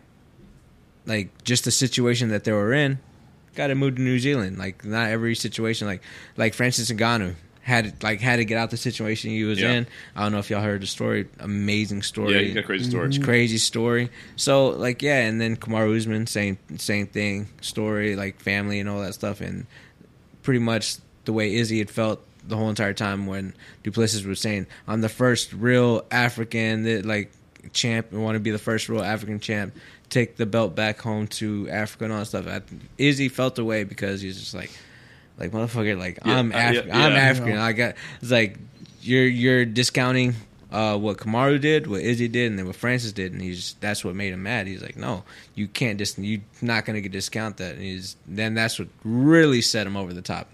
Like, no, like, hey, he got away with it. He said it on uh, pay per view. Hey, Yeah, hey, our, our first our first sponsor of the podcast is was Bison Energy Drinks. Well, the guy is named Jaku Duplessis oh okay, from South Africa. That's like his nephew or something because he just posted. They had pictures. They're, Oh, they're- wow. they're- so he's he's he lives here. Dude's a millionaire, cool dude, uh, damn, pilot, all kind of crazy stuff. He fought like in the army in South Africa. damn, And uh, they just he just posted pictures that weekend. He's with him, like you know, you can collaborate on Yeah, pictures. yeah, it's him yeah. and him like hanging out in Vegas or wherever the fa- fight was Damn. at. So uh, yeah, there's some. I didn't know. After Yeah. all that happened, I seen that. I was like, oh shit, they're they're related somehow. yeah, that that that's he's, wild. he's a big dude too. That's wild. Yeah, no, they all Yeah. look big. no, I stood next to uh, I stood next to Izzy and because he went to Dallas last year, and I went out there. I went out there, you know, because anytime there's like UFC and like UFC anywhere in Texas, they want to bring Yeah, local, The Texas guys, put you on. put yeah. put on first and all that stuff. So we went out. I would I was out there, man. I just remember standing next to him like, holy shit! Like you like big. He's like, yeah. I'm like, bro, like how, like how? I'm I'm asking how y'all how how do they make people this big? And I remember seeing Francis Ngannou at the at the No, PI he's an animal. last year, and I said the same thing. I look at him like, I didn't realize they made people this big. Like this is fucking ridiculous. Like I I would I would I, I'm not gonna lie. If you're ever mad at me, if you're ever mad at me or like something that you said, I if- would say sorry. What if you got Paul Francis in the UFC fight and the, all the weight classes were open? Oh yeah, nah. Immediately, like, hey, look, hey, let's go. We're, we're ta- Oh, Yes, hey, sir. hey, Francis, you can have my money too. I'm, I'm done. Have you uh, have you seen Alex Pereira in person? Yeah, actually, I saw him in uh, Miami. That I wasn't. I was terrified at his aura. Like I was like, it, like there was this. He has that. He has that aura of just being like, like fucking like he's so like so stoked that he's there. He's so blank faced that even like being in the elevator with him, you're just like, damn. Were you in the elevator with him? I was in the Oh, elevator with him. fuck Yeah, that, dude. I was like, I was like, I was, I was coming down. I was coming down to do some media. I remember just seeing. it. I was like, fuck, man, I can't. This is. We're all weight cutting, and I just remember being there, seeing him, like looking up. I'm like, fuck, hey, like it, like uh, in that in that that time too. I was like, man. I don't like you right now because Izzy, like I love Izzy, like Izzy's like like all that. So that time I was like, I was like, oh man, it's like oh, I want to say something. I want to say, but I was like, ah no, no, it's not worth the concussion. Yeah, I wouldn't say it either. But then at the same time, uh, I I was more terrified of of uh, Glover Teixeira. He walked into the elevator. He's so happy, so joyous, but he, just how big he is, you're just Yeah. like, fuck, like whoa, no wonder you won the belt. And then also at the same time, like I, he was training, and I remember he was training. I had just weighed in. I'm starting to eat. He looks over at me and he has his like the uh, so MMA fighters have these things called puffy gloves, and that's where they spar. Like they the padding is the size of like like about 12 ounce gloves, but they're fingerless and all that stuff. So you're able to Yeah. grapple and all that stuff and still do MMA sparring. Seeing those gloves, I just remember being like looking, looking at it. I put my hand right next to it. I'm like, fuck. I was like, damn. I was like, I was like, I looked at Glover. I was like, you know what? Your your MMA puffy gloves are somebody's sparring gloves that they use, like the 18 ounce gloves Yeah. for. I was like, this is this is ridiculous. Like, Big ol' they- paws. I looked down like, man. I shook his hand, and like my whole my whole hand was engulfed. I'm just like. I was like, yeah, good thing you're a nice guy. good thing, like, like he was the nice, he was nice, but I was way more terrified of Glover than I was Alex Pereira. Wow. like, that was- like, it just, you, e- even though he was so nice, he was the nicest guy on the guy on like the planet. Like, he's just like, You ever meet Hey. Conor? I didn't, I haven't met Conor. No? no, no, no. But I did have a little bit of a beef to pick because he was like, he ended up. So this ultimate, this season of the Ultimate Yeah. Fighter, he took a couple people out to put his people in, and I had a guy. I had a guy from the gym that was that that was sent out. He was in Vegas, did all the everything that he needed to do, and the minute that they were going to like start filming and everything, he walks in. He's like, "I need space for my people." Kick people off and put his people in, and I'm like. I understand. I understand. Like, hey, look, this this is this kind of is revolved around you, but you're taking away spots that people, yeah, Yeah. He's like just to take out people. Who, I'm not sure if they're qualified or not, but you're taking the guys who are qualified, pulling them out, putting your own guys in. I'm just like, ah, you know, it's almost like the uh, like going to like a Fortune 500 company and being like, hey, my nephew's getting this shit. Yeah. you know, even though he's dumb as a rock, you know. So, uh, yeah, that uh, we felt a way about. I felt a way about that, but then you start looking at the. Uh, how he's 0 and 7 right now. I wouldn't. When's the next one come out? bit him in Tuesday. Yeah, ass. he's Yeah. 0 and 7. You know, I'm about to get clean swept. You know, so Now I gotta ask you: Do you think that is more because it's veterans and, and, and rookies, or do you think it's Conor not showing up for, for his team? Because like man, just like every fight I've seen is completely outmatched. Like yeah, I, I'm not even. matchups. I, am not gonna lie to you. I feel like the guys who have been there and then uh, who have been there, then been cut, then working their way back in there. I feel like they also have something a little bit more to prove than the prospects. But also, a lot of these prospects, like they're really solid. Yeah. like that uh, kid. Uh, there's a kid named uh, Mando Gutierrez. yeah, I like that guy. that that guy he fights his ass off every single time. Like I like I was watching him in LFA and all that stuff. That's like, the guy that cuts hair, isn't it? yeah, Yeah, yeah. he he's a, he's a guy that just like he's a fighter through and through. He doesn't care where he's at, where you're from, and all that stuff. He just fights you no matter what. Uh, he fought another guy who's been at that promotion, been been in the UFC, went outside, never steered away from like uh from like so. What happens a lot of these times? Uh, UFC fighter gets cut. They'll go out.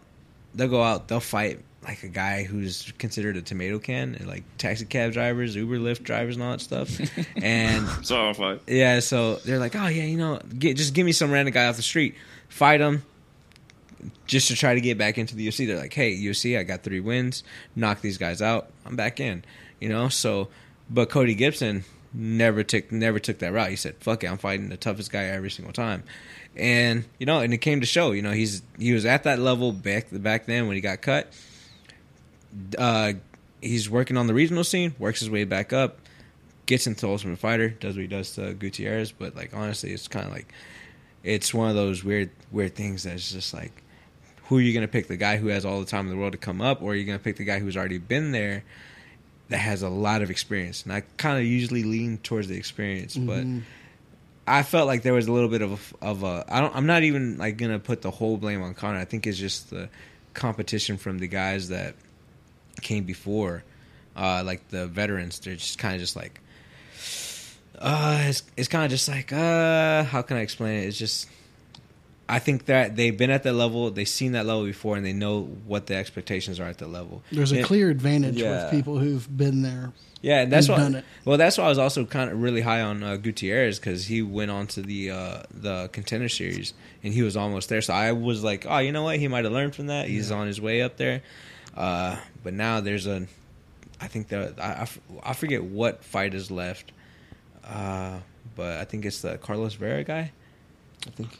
I don't know. Yeah, but that that guy was that guy never ducked anybody either. So like I I want to see how he does, but right now it's not looking good for the prospects, man. They're about it really looks like it's about to be a clean sweep. But I, I'm not sure if I would even put the blame on Conor because I feel like he's more attached this season than he was whenever he uh, he did that season with Urijah Faber. You know, but again, this is me just talking out my ass Yeah. because I haven't seen the episode. I've only, se- I only, Yeah, I I've only watched. I've watched. I watched one of the fights. I didn't watch the episode. I just I turned it on when the fight happened. So I tried to watch the Ultimate Fighter. So I got into UFC in 2020. So the first fight I watched was Conor versus Cowboy in January of 2020. oh yeah, that was and tough. so that I was was tough like, cowboy fight. I. I got man, I got hooked. I started hanging out with buddies who watch it, and then it was Jon Jones and Dominick Reyes in February, and then it was March of 2020, and I can't remember exactly what month he brought it back, but Dana brought the fights back, and he opened up the island, he opened up the Apex, and like the years 2020 and 2021 of of UFC, it's like every fight card was just like a banger, dude. Yeah. And so I, I really, really got hooked into it. So I've I haven't missed a fight in in the past three years, but like I'm not like super super, um, and uh, have a lot of uh, intelligence about anything that happened three years since- Prior? yeah, yeah, Okay. three years prior. But uh, yeah, no, like people will ask me all the time, "Who's your favorite fighter?" and I I can't give a solid answer. It's like. Or so many I- different yeah. weight classes. Or so it's, Yes. uh, I root for guys like you and Derrick because you're from Houston, and anybody that comes across the screen that says Texas, I root Yeah. for, man. Absolutely, Kevin Holland, man. I would say Kevin Holland's like my favorite fighter right now, but like it comes down to it comes down to the question of who's fighting, like, and you just haven't missed a fight since you've been watching. And that's Sean O'Malley, that's Justin Gaethje, that's Conor McGregor, Yeah. Dustin Poirier. that, uh, that Gaethje's Izzy. fight coming up. Oh, Poirier, Poirier. July weeks, yeah. 29th Cage, Cage and Ninja's gonna be there. is His one wife, of the his wife got him tickets for uh, cards. Father's Day. Talking about gay. Yeah, that's what that's what Yeah. uh, Rampage called him when I said I said something about the gay. He said, "Gay cheese? What you talking about gay cheese?" I'm like, Gay cheese. I, like, I didn't say that, uh, Justin. Oh Lord. oh shit. yeah, Oh man, yeah. Poirier's a, he's a stud. Oh yeah, man. I, oh, side note to, to Poirier, but at UC gave me one of his hot sauce, the Creole maple. Mm-hmm. If y'all haven't tried that, definitely give that a try. I, I like his hot sauce. Uh, I haven't yeah. had, I which haven't one had said? the, the Creole sauce, maple. yeah. I haven't tried that one yet. I That like one's his regular one's really good. Really good. That one, it's it's really good. I'll try it. I thought it was so funny, and and I think it was 2020 when him and Conor were gonna fight, and they were so nice to each other. Yeah. And then they he gave them bottles of hot sauce, and he was like, "I'm gonna give you a bottle of Proper 12." and then fucking the year after, they're like, "I fucked your wife. Your wife's in my DMs." It's It like- got bad. Uh, yeah, it got Yeah. bad. Yeah, Conor Conor got pretty mad, but uh, yeah, no, man, I've that that card is crazy, and I think Jan and Alex ought to fight for the vacant belt. Ah, that would that that that makes the most sense, especially because Jerry's coming off. Oh, he had the belt, but he ended up vacating it, and I think it's, I think the torch is kind of already kind of been passed. But What I don't weight know. class? Uh, two hundred five. It's light Okay. heavyweight. Oh, light heavy- okay. It, sh- it should be it should be just to crown somebody the champ just now, just so you have like a like I guess a placeholder until Jerry comes back. Because I think Jerry's ready to go, and he's like, "All right, at least you had somebody up there. You can actually put like a name value instead of just being like, all right, this is." When Jerry comes back, who was already a title holder, he was holding the title before he relinquished it when he got injured. Like, all right, cool. Look, guys, let's get this fight going. Put a put a uh, put a put a name behind the champ belt. Now you got the guy who was the original guy coming in. All right, cool. Let's let's run it. You know, I think I that'd be I think that'd be good. I don't see why not. Be be good. And then also whenever uh, Jamal Hill comes back, he's able to come back and fight the actual like Champ. the actual Yeah. champ. So, so what's a day? What like walk us through the day like okay, your last fight, you're you're starting. You wake up that morning. What does your day look like for? A, So I usually wake up and I use I'm always checking my phone because the uh, UFC nutritionist uh, will always text me and be like, "All right, your food's ready over here." And I'm like, "All right, cool." That's the first immediate thing. I'm checking my phone. I want to see if my food's ready or not, and then just to go down just to get my day started. Uh, but yeah, that's that's how it starts. It's usually it's it's a very chill day. I just like like not doing shit. A lot of these people like to do morning working shakeouts, and I'm just like, like I don't want to get myself like I don't want to build up a sweat and work out in the morning the day I have a fight, like a big competition, all that stuff. Like ah, I, I like I really don't. I don't see what advantage that has for you. You know, it's like I'd just rather save my energy for the later that night.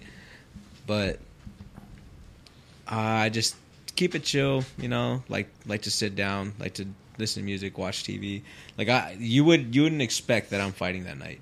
Like I'm just chilling back, laying back, and just laying back and just watching whatever's on TV, which Yeah. whatever cable TV show they got on. Then next, you know, they're like, "All right, well, we gotta start getting ready to leave." All right, cool. Get get my shit packed, and then uh, after that, we head off to the venue. Like my like I am a very boring guy on on Really? the fight day.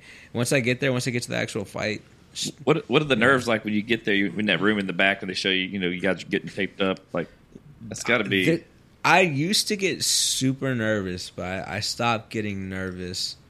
Uh, I stopped getting nervous as much. Like uh, the only time I really get like a, a sense of like, like uh, I guess like nervousness or anxiousness is that as soon as I get there, like I'm looking to see how much time I got because like I'm just like I gotta make sure I don't gotta use the restroom. I gotta be, I gotta like that's I get anxious in that area. I'm like, all right, cool, I'm here now. Like the UFC has done a really great job of like uh like timing everything. So it's a lot really more scheduled, but like I still have like the anxiety from like whenever I was back on the uh, the regional scene, where be like, hey, you guys show up at twelve o'clock. You might not fight till seven, so hey, there you go. You show up at twelve, you're like fuck, I got six hours I gotta do something with, and then you have to find time. You just like it just you're in your back. You're in the back with a lot of fighters. They just say fights start at three, three or four.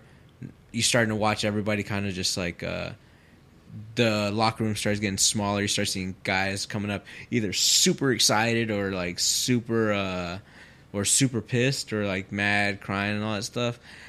Uh, that used to make me really nervous seeing like either somebody being excited or someone come back in they're getting stitched up they're all fucked up and all that stuff that would make me nervous Hit the store. Hit. the, oh no, there's one story. Oh my gosh, uh, there's one story.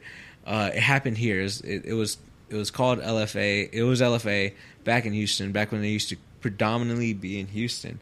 Uh, I was fighting that night, and I remember I remember watching the guy at weigh-ins. Like right after he got done, he ate he ate something, he drank something, drank a coke, and started eating like Doritos. Like, and I'm just sitting there, just looking. That's not the way you're supposed to do this. like, that's not the way you're supposed to do this. And little did I know, like he's fighting. Like I saw who he was fighting. I was like, I'm like, hey, props to you if you go out there and try to fight that guy like that. Like, you're like ah ah. ah. So, uh, pretty much, what ended up happening is this guy named Charlie Oliveras kicks this guy in the chest. The guy falls, drops. The guy has starts having a heart attack in the cage, and on top of that, they they I think they medically said that he died, but they brought him back to life. Mm. Holy crap! Yeah, and and I still haven't fought yet. like I'm in I'm in the back. I'm in the back. Did he throw up Coke and Doritos? I have no idea. Oh, like I'm in the back. That my, my coach, my coach. I remember like looking out the looking out like because I you because where our locker room was at, there was straight. It was straight access to the uh straight access to the parking lot. So a lot of times fighters pull in, just open up that door, come in. Uh, I would do that all the time. But like I just remember just seeing a gurney just being rushed through over there, and then on the way, like I'm sitting, there, I was like, "Oh fuck, something, something fucking happened." I look up at the TV.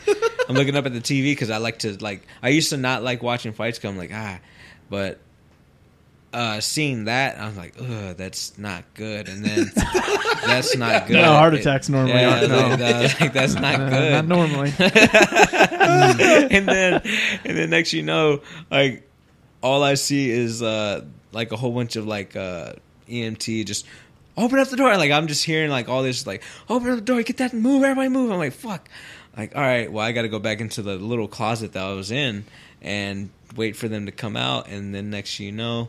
You just start seeing him. He's like laying back. Uh, they they have him on this little breathing thing, and then I'm just like, oh fuck, that's nerve wracking ah, damn, that's that's really fucked up. And they're pulling him out, and then all of a sudden, right behind him was I think uh, was his girlfriend at the time, just crying her eyes out. And I just remember being like, "Oh fuck!" Like, "Oh fuck, man!" I was like, "I still haven't fought. What the fuck am I doing?" I'm just sitting back and like, "Oh shit!" And then after a while, like they took an intermission, everything started settling down. I'm just like while while I'm walking out, I just recall being like looking at the gurney, just being like, oh, "Fuck, man, this is That's this bad. is That's like what happened to that Damar guy. Get hit in the chest so hard. I guess that's what mm-hmm. happened to him, huh? Yeah, kick. I, yeah." So I, I, it stopped his heart. Yeah, so it yeah, I think so.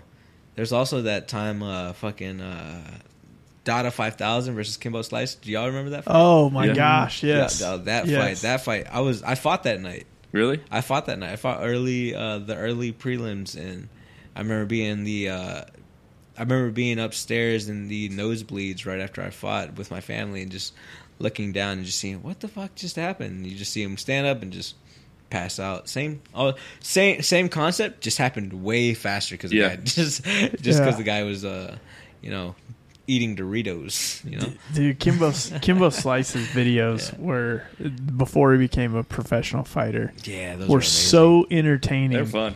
It's like this guy never loses, Yeah. and He was he- just so old by the time he got to the pro. And he's having people's eyeballs fall out of their head. Uh, one of my favorite videos was them trying to get a guy to catch a hundred, like a like a fifty yard catch for a hundred bucks, but he can't get tackled by Kimbo. Do y'all Oh. remember Yes, seeing that? I yes. don't know if I, I, I've had to have seen it, but it's been so long. Yeah, he like that's still like ingrained in my head that you just see Kimbo just running at him with full Full pads. full pads, Animal. just Oh my just God. starches the guy, and I'm just like, I'm like, why would the guy agree to this? Like, like I'm just looking, I was like, that's a hundred dollars. Was it worth it? Trey, Was ever it watch worth bum it? fights? No. Look up bum No. fights later. I might be a little too Hey. young for bum It fights. went- Yeah, might- you, you were way young. Okay. It went. Uh, I believe they outlawed bum fights for a little while, but Yeah. now it's. I think you can still find them. It's, Yeah, you should be it's able to find dude, 'em. it's hilarious. I, I just I just stumbled upon a, a one Street dude- beefs. Not oh, so I watch Street Beefs every once in a while. Yep. That shit's I watch- crazy. I man. love. No, the one that had me dying laughing was these two old guys were fighting. I'm just like, jeez, man, they let anybody in here. Oh, Like, absolutely. yeah, Like rough and rowdy. Yeah. We- My, my favorite part is they let they like let people settle beef, and so like you'll get these two kids that just have stupid beef over a fucking Juul pod or some shit. Yeah. and they'll they have no idea what they're doing. I think me you and know? Vaughn should get on rough and rowdy and fight each other. absolutely. That'd be I don't want to do that That'd be fun. For you. I got Adrian as my he's my king. He's my he's one of my coaches. I hired Put him. Adrian in your I was, corner. I was actually telling one because you know they had a the, they had a Houston based part. Really? Yeah, like this was like right. I remember watching them and remember watching them and everything like during COVID and all that stuff, like watching it, and then like a year later passes by, and I I, don't know why for what reason like this guy hit me up. It was like I think it was on Instagram. This was before like my Instagram became like way too much. I was looking and saw the messages like, wait, they would love to have me out for like at a Houston event. And like looking, like what? Uh, so yeah, I didn't know they had a Houston division here, but I don't see any of their stuff online or anything like that. But yeah, like they were really for trying the to get, street beefs? Yeah, through street beefs. Yeah, they have they have a West Coast, they have an East Yeah. East have- Coast and all that stuff. Like yeah, so I'm like, Dude, this is wild. what if you showed up to one of those? Uh, I want to. I I, would want to if they like- if, they're out there. They have a Houston one. Definitely invite me To fight? would I, I, I want definitely. I mean, invite do me. you- I I want to watch. Would you think that that would even be a fair fight, though? Oh no, I'm not talking about fighting in there. Oh no, I want, That's what I want- Vaughn's talking about. I about. want you to Watch. fight it. No, He yeah, got a contract. He couldn't do it anyway. I'll give you a, bit, a better contract. Vaughn wants to see you run through the ranks of street beefs. Yeah, I would love that. I'd Just love line them all up. Yeah, yeah, Tickets are cheaper. yeah. no, man, that that that'd be so unfair. That'd be so unfair. That'd be. I love like, that. I love. I like to see that. Yeah, that'd Dude, be that'd so be unfair. hilarious. Uh, just just tell them to go to O Athletic, sign a waiver. We'll just do it there. Yeah, big there- gloves, there we guards, go. everything. So what what Uh, degree black belt are you? Uh, no stripes, no, No stripe, no, okay. just straight black belt. I haven't put on a gi in, whew, probably since 2020. Really? Yeah, I've been straight, just like because I like I used to uh do gi for straight. Like so again, when I first initially started, I was in gi for three straight years, and they harped on on me so much that they wanted me to be in a gi, and like they, they like it just. It just I don't know because I already knew what I wanted to do after like my second like You for wanted sure pound, I yeah. wanted to fight I wanted to do all that stuff so I wanted to do no gi and I wanted to do MMA and all that stuff that's originally wanted to stick around that and I was just like they just harped on. They started taking away stuff, and I'm like, uh. So after that third year, after my after my fight, I was like, I need more than this because I remember seeing in my actual fight being like, I like I've been I trained most of this time in a gi. Like why like why am I like for a training camp? I spent five days a week training in a gi, and I should have been like no gi. Should have had some MMA gloves on. Should have at least been doing a little bit more punching and all that stuff. You know. Uh, but yeah, like that's that made me be like ah, it kind of pu- pulled me away. Even though my coach, uh, my coach was uh, would from time to time be like, hey, put the gi on, let's rank, get you ranked, so, so you can get ranked. He's like, all right, cool. But after I got the black belt, it's almost like I retired my gi. Where'd you get? Where'd you get your? Where'd you train under? uh, Saul Solis, who trained under Ricco Rodriguez, who got his black belt under. Uh, oh man, it's slipping my mind. Uh, is John, uh, the Machados. Machado, okay. Yeah, there we go. I was I don't know why, but like in my head, I confused with like I was saying John Jack Machado. I was like Jean Claude Van Damme in my, Yeah, in Jean-Jacques my Van yeah, That's yeah. who I got mine from. Yeah. so yeah, that's Well, that's we, we we went to the Kumite. Dude, Oh, yeah. Hell yeah. It's my favorite movie. so. So yeah, pretty much that that's the lineage of where I got my my black belt from. Yeah, we so we had a Draculino from Gracie on Yeah. on the podcast, and then we went and did a uh, follow up class with him. I told him we were having you on. He's like, he said he's watched your career. Yeah. being from Houston, he's a very tough kid. I told him we were having you on, so he but he knows Yeah. he knew about you. Yeah, yeah, no, Draculino is very respected, especially Yep. especially in the jiu-jitsu world, man. He Yeah. he's very solid, and if you if anybody tells me that like they got their black belt in the Drac, you just know that they're gonna- they're ready to fuck some people up. Well, I'm one stripe on, Yeah. a, on a, I'm one stripe on a white belt, so I'm on my way, dude. So Yay, man! yeah, no, like it's going down, He's just solid. He's a s- he's like super solid with dude. jiu-jitsu. One, man. he's a super cool dude, dude. Yeah, like we, he's when we had him on, man, he was a he had a bun- you can imagine this guy had some stories oh yeah, coming being from Brazil and like how he got his black belt and yeah, he's Jeez, he's super cool. But yeah, but yeah, I want to tell you that he, he didn't know who you are. He said Oh, you're man. he said you're a tough kid. He he watched your career. Said, Oh yeah, man. Yeah, I, he's been around for a while, so yeah, I'm pretty. Like, here's the thing too: is like with Houston MMA, like the Houston MMA, like every everybody will eventually know it. Everybody, if you're in there long enough, like Yeah. if, like a year, and some people will start knowing your name. Like, just have your first amateur fight within that year. Like, if you had a couple, you- you'll you'll be known. Like everybody know you because it's not the biggest community, but it's a strong. It's a strong community. Yeah, Houston backs Yeah. their people, man. No, But like, sure. like I said, you're a big fan just because, Yeah. like I said, I was, when Derrick Lewis came out and he, Oh, when you knew man. it, then he won that fight, said his balls are hot. Like everybody loved him. I was Yeah. like, Houston jumped on his back, dude. You know, I love when my balls get hot. yeah, but like, dude, he was just such. Everybody's like, oh, well, that just is par for the course for somebody down here, you know? Just Yeah, you know what the crazy part is? Uh, I've I've known about Derrick since way back when. I remember there's a fight they fought in uh, Legacy down here in, in Houston at the Arena Theater before he got signed. Uh, yeah, he kicked the guy in the chest and killed him. It was like, no, yeah, no, no, no, no, no. Actually, this one's actually a funnier story. I was built. I built the cage that night, and uh, pretty much what happened. He was fighting this guy. I think the guy's name was Rakim. Uh, the guy was hell bent on getting a takedown. Got caught in a weird position, but just holding so tight, and Derrick Lewis is pushing away that like his shorts and his jockstrap started coming undone, and the guy while he was pushing away, and somehow he ended like his ass ended up on Raheem's face. Hell yeah. Oh, yeah, so hell yeah. like, Like yeah, yeah. Automatic, automatic win. Um, yeah, it was just like oh, he, he, he he won later on, but like yeah, Yeah. no, it was huge. Like there's there should be a picture out there. There should definitely be a picture out there. Look for it, Magnus. Man, it's it's Imagine getting hit by that guy though. oh man, I I've built I I'm telling I'm telling you like the his power was definitely one of those like we're at the arena. Have you ever been to the Houston Arena Theater? It's Houston, no. no, it's a it's a it's a small it's just picture it like the Astrodome but way smaller. Okay. and like it's meant for concerts and sounds. Okay. Like so. Arena the is that next to the Astrodome? No, no, it's off of 59. Okay, Fif- no, fif- I don't. I guess I uh, haven't been there. So pretty much, it's it's nice. It's it's set up good for fights as well too. The, Okay. It's an arena all set up. It's just uh, it's just like the the size a little bit kind of throw me off. Like one side is kind of open where like they have this where you can go underneath and for the sound out stuff. Like. I remember having the corner close to that side, just always looking back and being like, "Fuck, I can fall and end my career."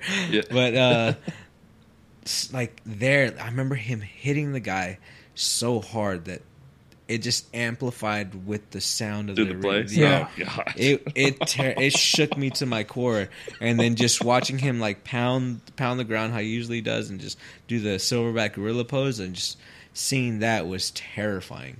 Yeah, after the punch, after Imagine he that knocked guy the guy. Like, there it is. Yeah. Shit. So what would you do if you had a UFC fight, and then all of a sudden your opponent takes all their clothes off? You know what, man? Uh, it's fair game. It's might as well Just just kick- throw kick it. him in the wiener. Hey, Damn. look, it's it's if So, it, I, so I can't go to the UFC fight. I can't go to UFC now. oh, oh my goodness. Uh, so uh, back in the day, I remember watching this. This is like I was still training. I was training and all that stuff. There's a guy named Dennis Hallman. Uh, he lost a bet to this guy named Brian Ebersole. So pretty much, they lost a bet. So they fought in a speedo. Hell yeah! He fought in a speedo, and man, like it. It was the most hilarious thing I had seen. Like it, like you walk into that, you walk into the cage. The guy had a full on speedo. Uh, yeah, it, it was, it was, it was funny because then you look on the other side. The guy had a, uh, had his chest hair like shaved in an arrow pointing up. and I'm just like, this, Sit here. yeah. Sit here. Yeah, no. Dana Dana White ended up giving that other guy, the guy that, that wasn't wearing the speedo, a bonus because he stopped the guy within a minute. It was like, I needed that guy off the camera as soon as possible. You're That's getting a hilarious. bonus, so yeah. Nobody ever wants to fight a naked guy. No. So what- Honestly, though, if if I was if I had an opponent across from me and he took off his clothes, I'd probably be like, bet fair game, take mine off, and continue the fight. Dude, then it'd get weird. It would get weird. I but like that. It's got to get weird with clothes on anyway, yeah, don't it, man? You know what? I, I I will I will say this that like hygiene is still like we still want hygiene. Yeah. Because there's just there's I remember just one time like after a fight I was trying to be like, Uh, dude, that guy smelled like shit. Yeah. like, uh, that's why I can't roll around with You other know, dudes. you know they got to do it on purpose, though. You Man, know, I tell you what, Oh, those man. gis, it, people don't know this, but those things do not breathe. They're hot. no, they're hot as shit. Oh my yeah. good god! Yeah. Yeah, if you got a rash guard and that underneath, it's hot. It only it only took me uh, one introductory lesson to realize this is a little too warm. My balls are too hot. Yeah.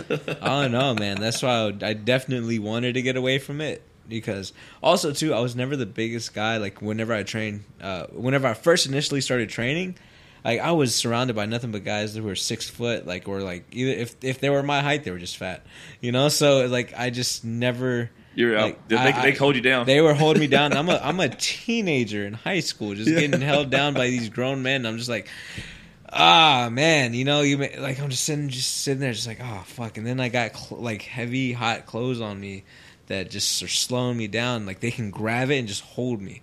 You know, I'm not strong enough to like I wasn't strong Yeah, enough to pull him like it's kind of demasculating Yeah. too when you can't move. The guy's just holding you by your shirt. Oh yeah, I just, I'm just sitting there, just like, all right, what am I gonna do? I remember there was this one Polish. Whenever I actually got good, uh, I was a purple belt, and the guy was just a like a 205 pound Polish guy. and I remember he was a white belt. He was just starting out, and I remember rolling with him. He gra- he pretty much closed my gi, grabbed me, and just held me there. And I'm just like, I'm just sitting there, just like, it is what it is today, guys. I was like, I looked over at my coach. and I just, I just looked at him. I was like, Yep. If today's the day, it's my day today. I'm getting smashed today. Like, yeah, Yeah. bro. Like, it's. I looked at him, looked at my coach, and my coach was like, "All right, I'll go with him next. Tire him out for me." I was like, "This ain't happening." I was like, "This ain't fucking happening." This guy, this guy can hold me here for five minutes. You know, if if he was a bad person, I'd be hurting. Yeah. you know, but yeah, even with the instructors, he would just grab, just grab, because this guy was just straight jacked. Like he loved training too. Like he would lift weights, like he was like a power lifter and everything, and then also come in and just like want to like grapple with everybody.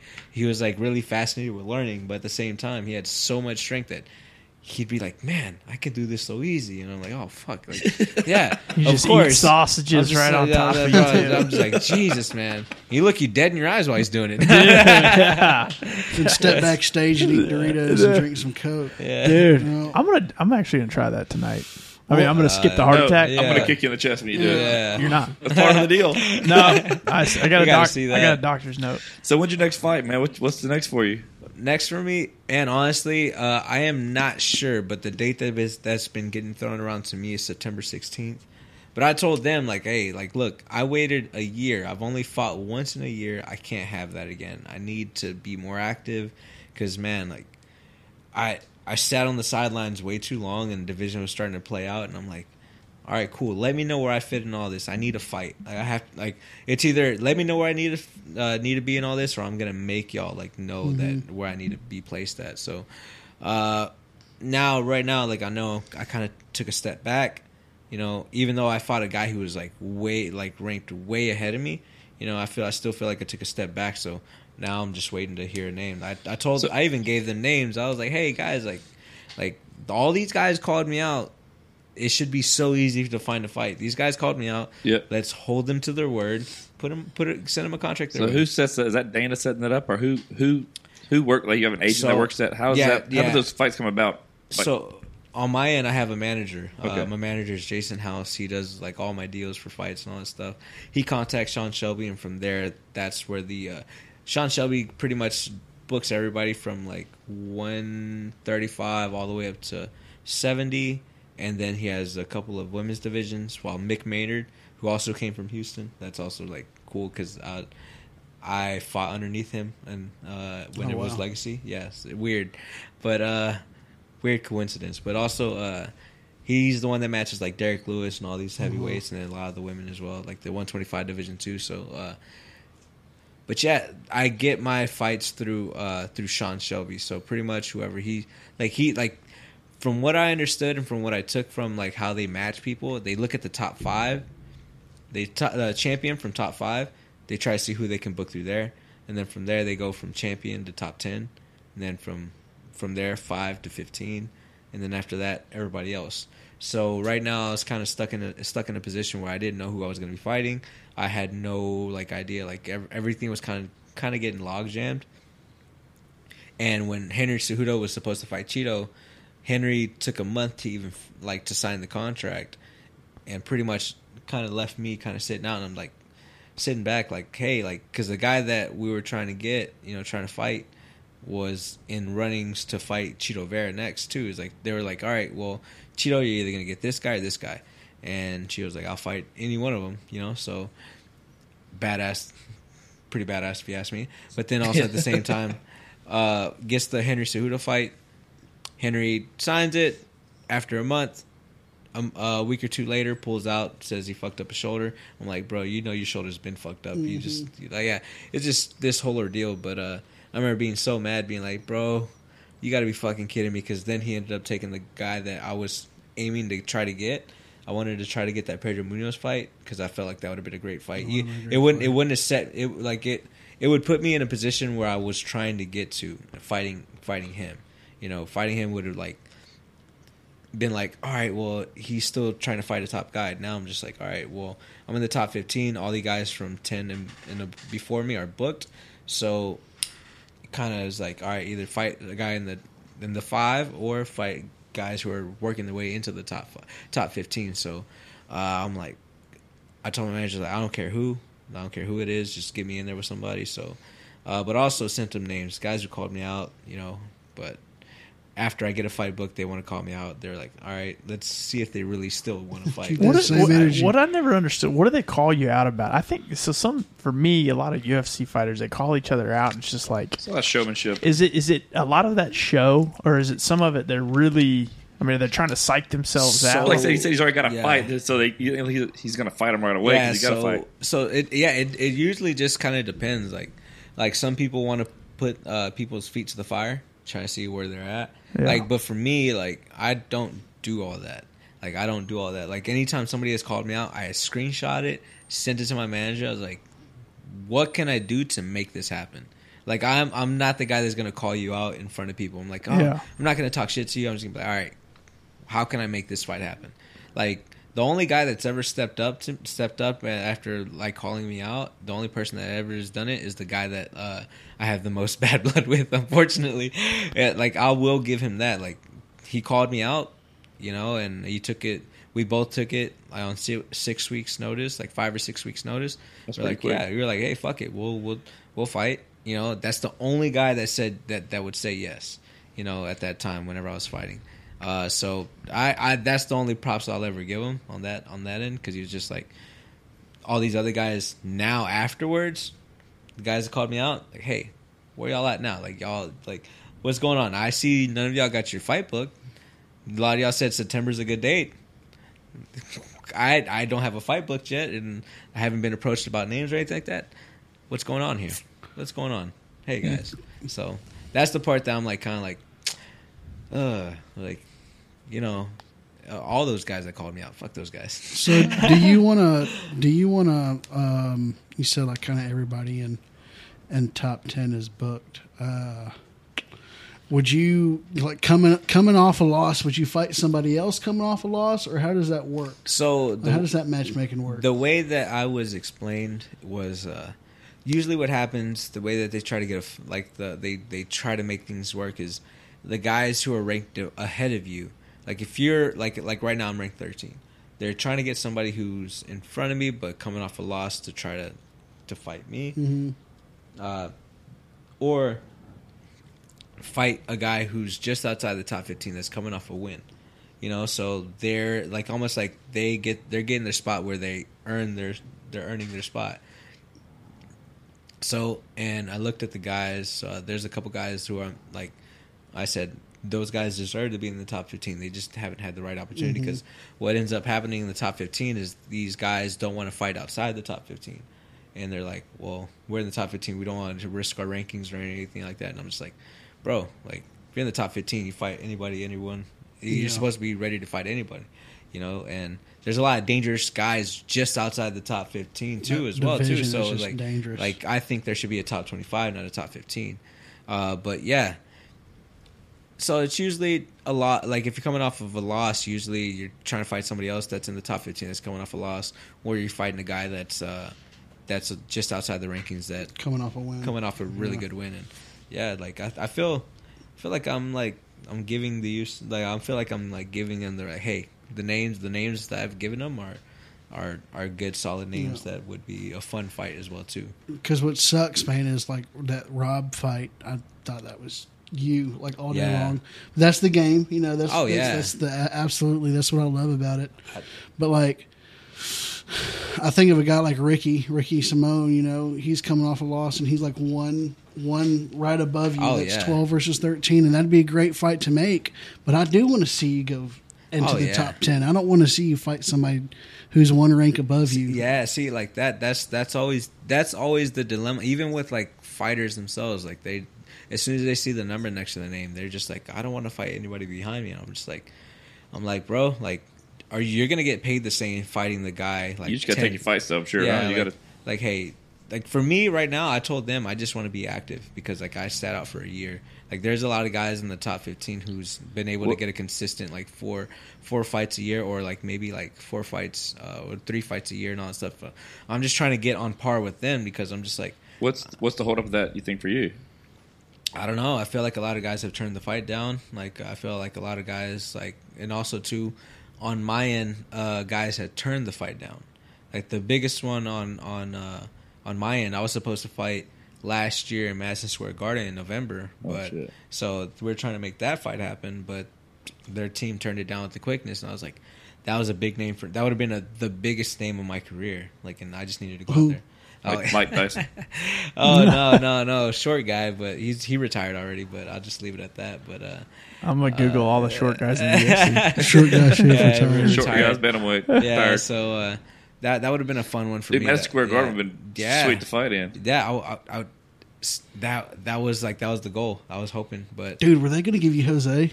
no, no Okay, no, I no, was no. I was like, retired. that's that's the only one I can think of. Bantamweight that's retired recently. yeah, Man, what a fight that'd be. Yeah, no, that He that went to Hall of Fame, That'd, right? pro- that'd be like fighting your like your your goat. Oh yeah, that that was on the plan until I saw him at the Hall of Fame. Uh, uh, this like this uh, past couple. It just weekends. happened, yeah. I remember seeing him there, and I just remember like I don't know how I would be able to put my emotions aside. That'd be cool. Because Yeah. as soon as I saw him, I immediately turned into a fanboy. Yeah, I was I like, "Oh my goodness, that's Jose fucking Aldo! I could, Holy yeah, shit!" I could. Like dude. I, that. He had a hell of a career, man. Yeah, Jose's the guy, man. definitely, he's he's like one of the greatest featherweights of all time.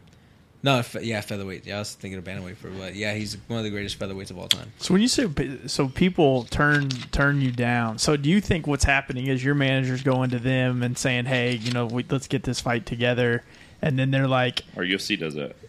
and they're saying no, as in They're- like they would rather not take a chance. there is a bit of there's a little bit of everything going on. It's uh like uh like a good a good place to explain it is like let, let's just say like this like Sean O'Malley. Let's just use Sean O'Malley for example. Like Sean O'Malley after his after his uh, fight, he had called me out. I was like, "All right, cool. Let's go. Let's go with that. Like, we can make that fight happen." I remember telling my manager, "Like, I know what that. I know what this fight does. It's gonna it's gonna do numbers. Just get me paid more. We're working on that, trying to get paid more. Next, you know, uh, next you know, we're going back and forth. I'm like, hey, look, I know what this fight will do. Like, just I just want to be paid for the for the fight. Uh, like I, I didn't even care. Like I like I was still on my second contract, and I was like, I don't even care if it's uh, uh how like I just want more. I just want more, making sure that I like I get I get a good chunk chunk of change sent my way. Uh, but pretty much the offer for Sean to fight Pedro came up, and instead of going back and forth with me about money, he's like, "Well, I'm gonna go fight this guy and get a newer contract to fight Pedro." With a guy who's in the top top fifteen, top ten. I wasn't ranked at that at that time, so he's like, "Why fight a guy who's not in the top fifteen? Go and fight whenever I can go and fight Pedro Munhoz, who's been in the long stand in the UFC, it's like there's also name value to that too. So that I was like, oh, once he got that, I was like, that makes sense. I understand. Like, oh, like I business side of- yeah, yeah. yeah. I was like, I understand. Like, uh, but also I feel like there's a lot of guys that were kind of kind of scared on on the other side. Like, I don't think Sean O'Malley would be scared to fight. I think he was just like trying to make the right decision for him. But I know there's guys uh, that have definitely been scared. Uh, definitely been scared to fight. Uh, I just won't even won't try to name them by name, but uh, there's there's we won't. guys. T- we won't tell anybody. no, uh, it's only being recorded. No, but uh, at the same time, uh, like, yeah, like right now, like I'm like kind of going through the thing, going through this phase of just like, who, like, what else am I gonna have to do? I'm just trying to get a try to get a contract in front of me, trying to make sure I get a fight in front of me, just so I have something to train for and like start, like, hey, like I'm training, I'm doing like, I'm doing doing my two a days, three days at times, so I'm like, I'm ready to go, I'm ready to fight. So now it's like oh, I just want, I just need a date to be ready by. So now I can get a little bit more in tune. But yeah, now the most recent call out I had was, uh, like, I was supposed to fight him back in uh, 2016. But it's kind of weird how things kind of fall back into place. Like I was supposed to fight in 2016. He had visa issues. I was going through uh, stuff with my dad to make sure he was he was good on his end. Uh, so the fight didn't happen. Uh, but now he's in the UFC, and I look at it like, man, that would be a cool fight to run back, and that, and it's funny because he called me out this uh, his last time he fought, and I'm like, hey, that'd be a fun fight to to to go have. Uh, uh, Daniel Santos would be a fun fight, you know. He has a he has he's he comes out of that uh that Charles Oliveira camp, so Yeah. you know I think that would be fun. We got to put a petition together. Yeah. Do they call you out like after the fights, or is more online? How how did he he did he did his uh in, in the pr- in the press conference Okay. after uh he didn't do it in in cage but he did it after most of the guys do it on twitter but yeah he did he did it at the press conference then he jumped onto twitter too but he's he's he was actually like really more respectful about it you know Really? so i was like yeah you know yeah that'd be fun I can't imagine being scared as a professional fighter. I couldn't. I Well, like I mean, I I, under, I understand, but like that's the job. yeah, but some, you don't want all that smoke too. Sometimes you're like, oh, I didn't want to fight you that know i i You get a lot on the line if you lose or win. Oh yeah, no, like uh, like there. Yeah, there's definitely a lot on the line, especially now, more now than back then. You know, I felt, I felt, uh, how can I say it? I in my uh my second my second uh professional fight, I got my jaw broken. I got beat down for three rounds, and I just remember just being like, like after the fight, just being way like being like in like embarrassed with the fight and all that shit, and just being like upset. But this last one, even though I felt like that first one was a worse loss than my last fight with Rob, like just the online scrutiny that you'll get Yeah. behind Oh, it, dude. with the stuff behind it, uh, yeah, I feel like there's a little bit extra, especially, uh, especially because like a lot of times a lot of these fighters, like even myself, man, we make money off of social media too. So it's like uh, that's all you see coming up, just boom, boom. You're like, damn, now this is starting to a little affect a little bit of the uh, of the dollar I'm making. So I'm like, you know, so there's a little bit extra to lose on that end. Yeah. But at the same time, like off the loss itself, I don't. I, I'm just like, hey, I lost to the number six, number seven guy in the world. He's like, is like, if I'm gonna lose to anybody, it it has to be. It like it should have been. It should it should have been, and I'm glad it was Rob Font because he's a solid guy. Like inside the cage, outside the cage, he's a phenomenal guy. Like he's a really good guy. What's like, his style? What style was he? Oh, boxer. He's Like, boxer. we're- we, we so you both- were brawling? Yeah, we we just uh, we brawled. So I started my first. The here's the funny part. The fight went in three minutes. Uh, the first minute, I'll say like was I was on it, and I started looking to kill. Like start. I went into kill mode because I heard him. I felt him get rocked. I was like, all right, cool. But here's the thing that I was calling the guy. The guy's a fucking cockroach because he's not the guy that's like if you hit him, he gets rocked. But nobody has yet to finish him with strikes. And I was like, I'm gonna be the first guy to do it. I just went, fuck it, I'm going after him. He landed a shot, like landed a couple punches on me. Like, it, it and it made me mad. 'cause I'm like, I'm supposed to be finishing you right now. And then Yeah. all of a sudden, I start, I just started swinging with reckless abandon. I got away from what I was supposed to be doing. Then he caught me. He paid. So like, uh, he got he caught me in a transition in a transitional punch and. Again, like my hand was down, I was throwing a left hook. He threw the right perfectly. It landed right on the chin, you know, and just like psh, I was like, well, if it's anybody, I'm glad it was him. I even told him once I got up, like, like the the the ref and the doctor was like, "You okay? Like, you know?" me?" I was like, "Yes, I'm uh, I'm in Miami. My name's Adrian Yanez. Yes, I'm like I just got stopped. I know it. I know it happened. Like, I immediately knew. I got up and I was like, "Fuck." They thought I was yelling at uh, my coaches. They thought I was yelling at the ref. I looked at the ref. I was like, "Hey, man, you're just doing your job. You did good shit. That was a good stoppage." Like I knew immediately and. Uh, I got up, looked at Rob, I was like, "Good shit, bro. Good combo." I was like, walked around. I'm just got you, yeah. and I'm just like, I'm walking around, just like, "Fuck, I fucked up."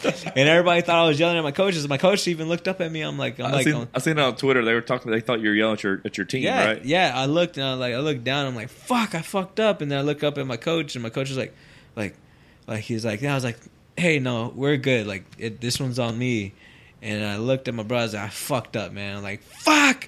Yeah. So You did trust process. Huh? Yeah. You, you got you got starry eyed. You ready to? Yeah, and I was like, man, I was like, yeah, I was like, I had the whole like in my head, like I knew how the fight was gonna go. It went the complete opposite. I was like, So fuck. when when you get when you get so I've never uh, had to worry about this because I stay out of fights. But when you get rocked, is there like a moment in your brain where you're like, okay, this is it, this is going to be over. I've gotten rocked too much, or I think I can come back from this. You know what? In that moment, like here's the weird thing about it. I felt none of the punches that landed. Like he landed a solid knee on like knee on my face. I didn't feel it. In that moment, I oh. did not feel it. Like I was just like I was just like, okay. And he hit me with like he hit me with a solid jab. And at that moment I was like, oh, he just caught me with my feet like like not based out. Like I felt like I thought I was taking a step. I look at the fight and I was like I was like, nah, that that jab rocked me. I'm like, I'm like looking back at it, like the fuck, like like in because in the actual fight, he hit me with the jab. I'm like, oh, I'm I'm good. Like everything, I was still aware of. Every, I was still so aware of everything that like I I was just like. I instantly turned to me. I was like, ah, "Oh, I'm gonna fuck this guy up." Like he just touched me. I'm like, "All right, I know it." But looking at the fight, like, oh shit, yeah, that jab rocked me. And then after that, the couple punches that hit, like, like in the commentary, like the commentary is here, you just rocked. I was like, no, I wasn't rocked at that moment. I was actually now like looking back on the outside, I can start like seeing the emotions on the inside. Be like, oh no, that's not the punch that rocked. This is what rocked me. And this is what, yeah, you know. So what go? So your brain goes through something different versus what you actually see afterwards. At times, yeah. At times, I can recall something guys are so the most perfectly. adrenaline yeah. Yeah. Blur, huh? Some sometimes it is, sometimes it isn't. Like uh I'd say the uh I would say the f- first part of the first part of the uh I I I would say the Randy Costa fight. That one at the very beginning was more of a blur and like going back and watching it like that because he came out completely it, he caught me so off guard i thought he was going to be throwing way more kicks. Like i thought he was going to be super kick heavy because if you look at all of his tape this guy has, has thrown more kicks than he's done punches. This guy like so i wasn't worried about his hands whatsoever. He comes out with a hell of a fast jab like and does everything uh sharp. And i'm just like if you're just learning boxing, like like how like how are you like I, I like uh, I'm just like how did you get this good this quick? Because all I would see was just overhands, like overhands, like it's sloppy punches and all that stuff. And he comes in here, he's sharp as hell. I'm like, damn, what the fuck? you know, where was this guy whenever I was watching? Like, where was this guy whenever had a I good was? camp. Yeah, Yeah. and then I get it like it went from like uh, uh 30 seconds to like three minutes in i'm just like fuck i gotta do something like and after that i started switching started doing little small things like i went into like instead of like the uh like i want to brawl with the guy mode i turned into the like i have to uh I had to go back to strategy mode. I had to re- I had to reassess, start doing a lot of things differently, and then after that, like a part of it, I remember being in the corner, but like in in the fight in my head, first round and second round don't feel like I don't feel like it had ended. Like I just felt like they're both connected. You know, I didn't. I don't feel the. I like I like I physically remember being in that corner, but I if I'm replaying the fight back, like first part feels like a blur, but then after that, it just the second and third round, the the first and second round just feel like they're connected. Like it, I felt like they were like one of the two. That was hmm. such a crazy fight.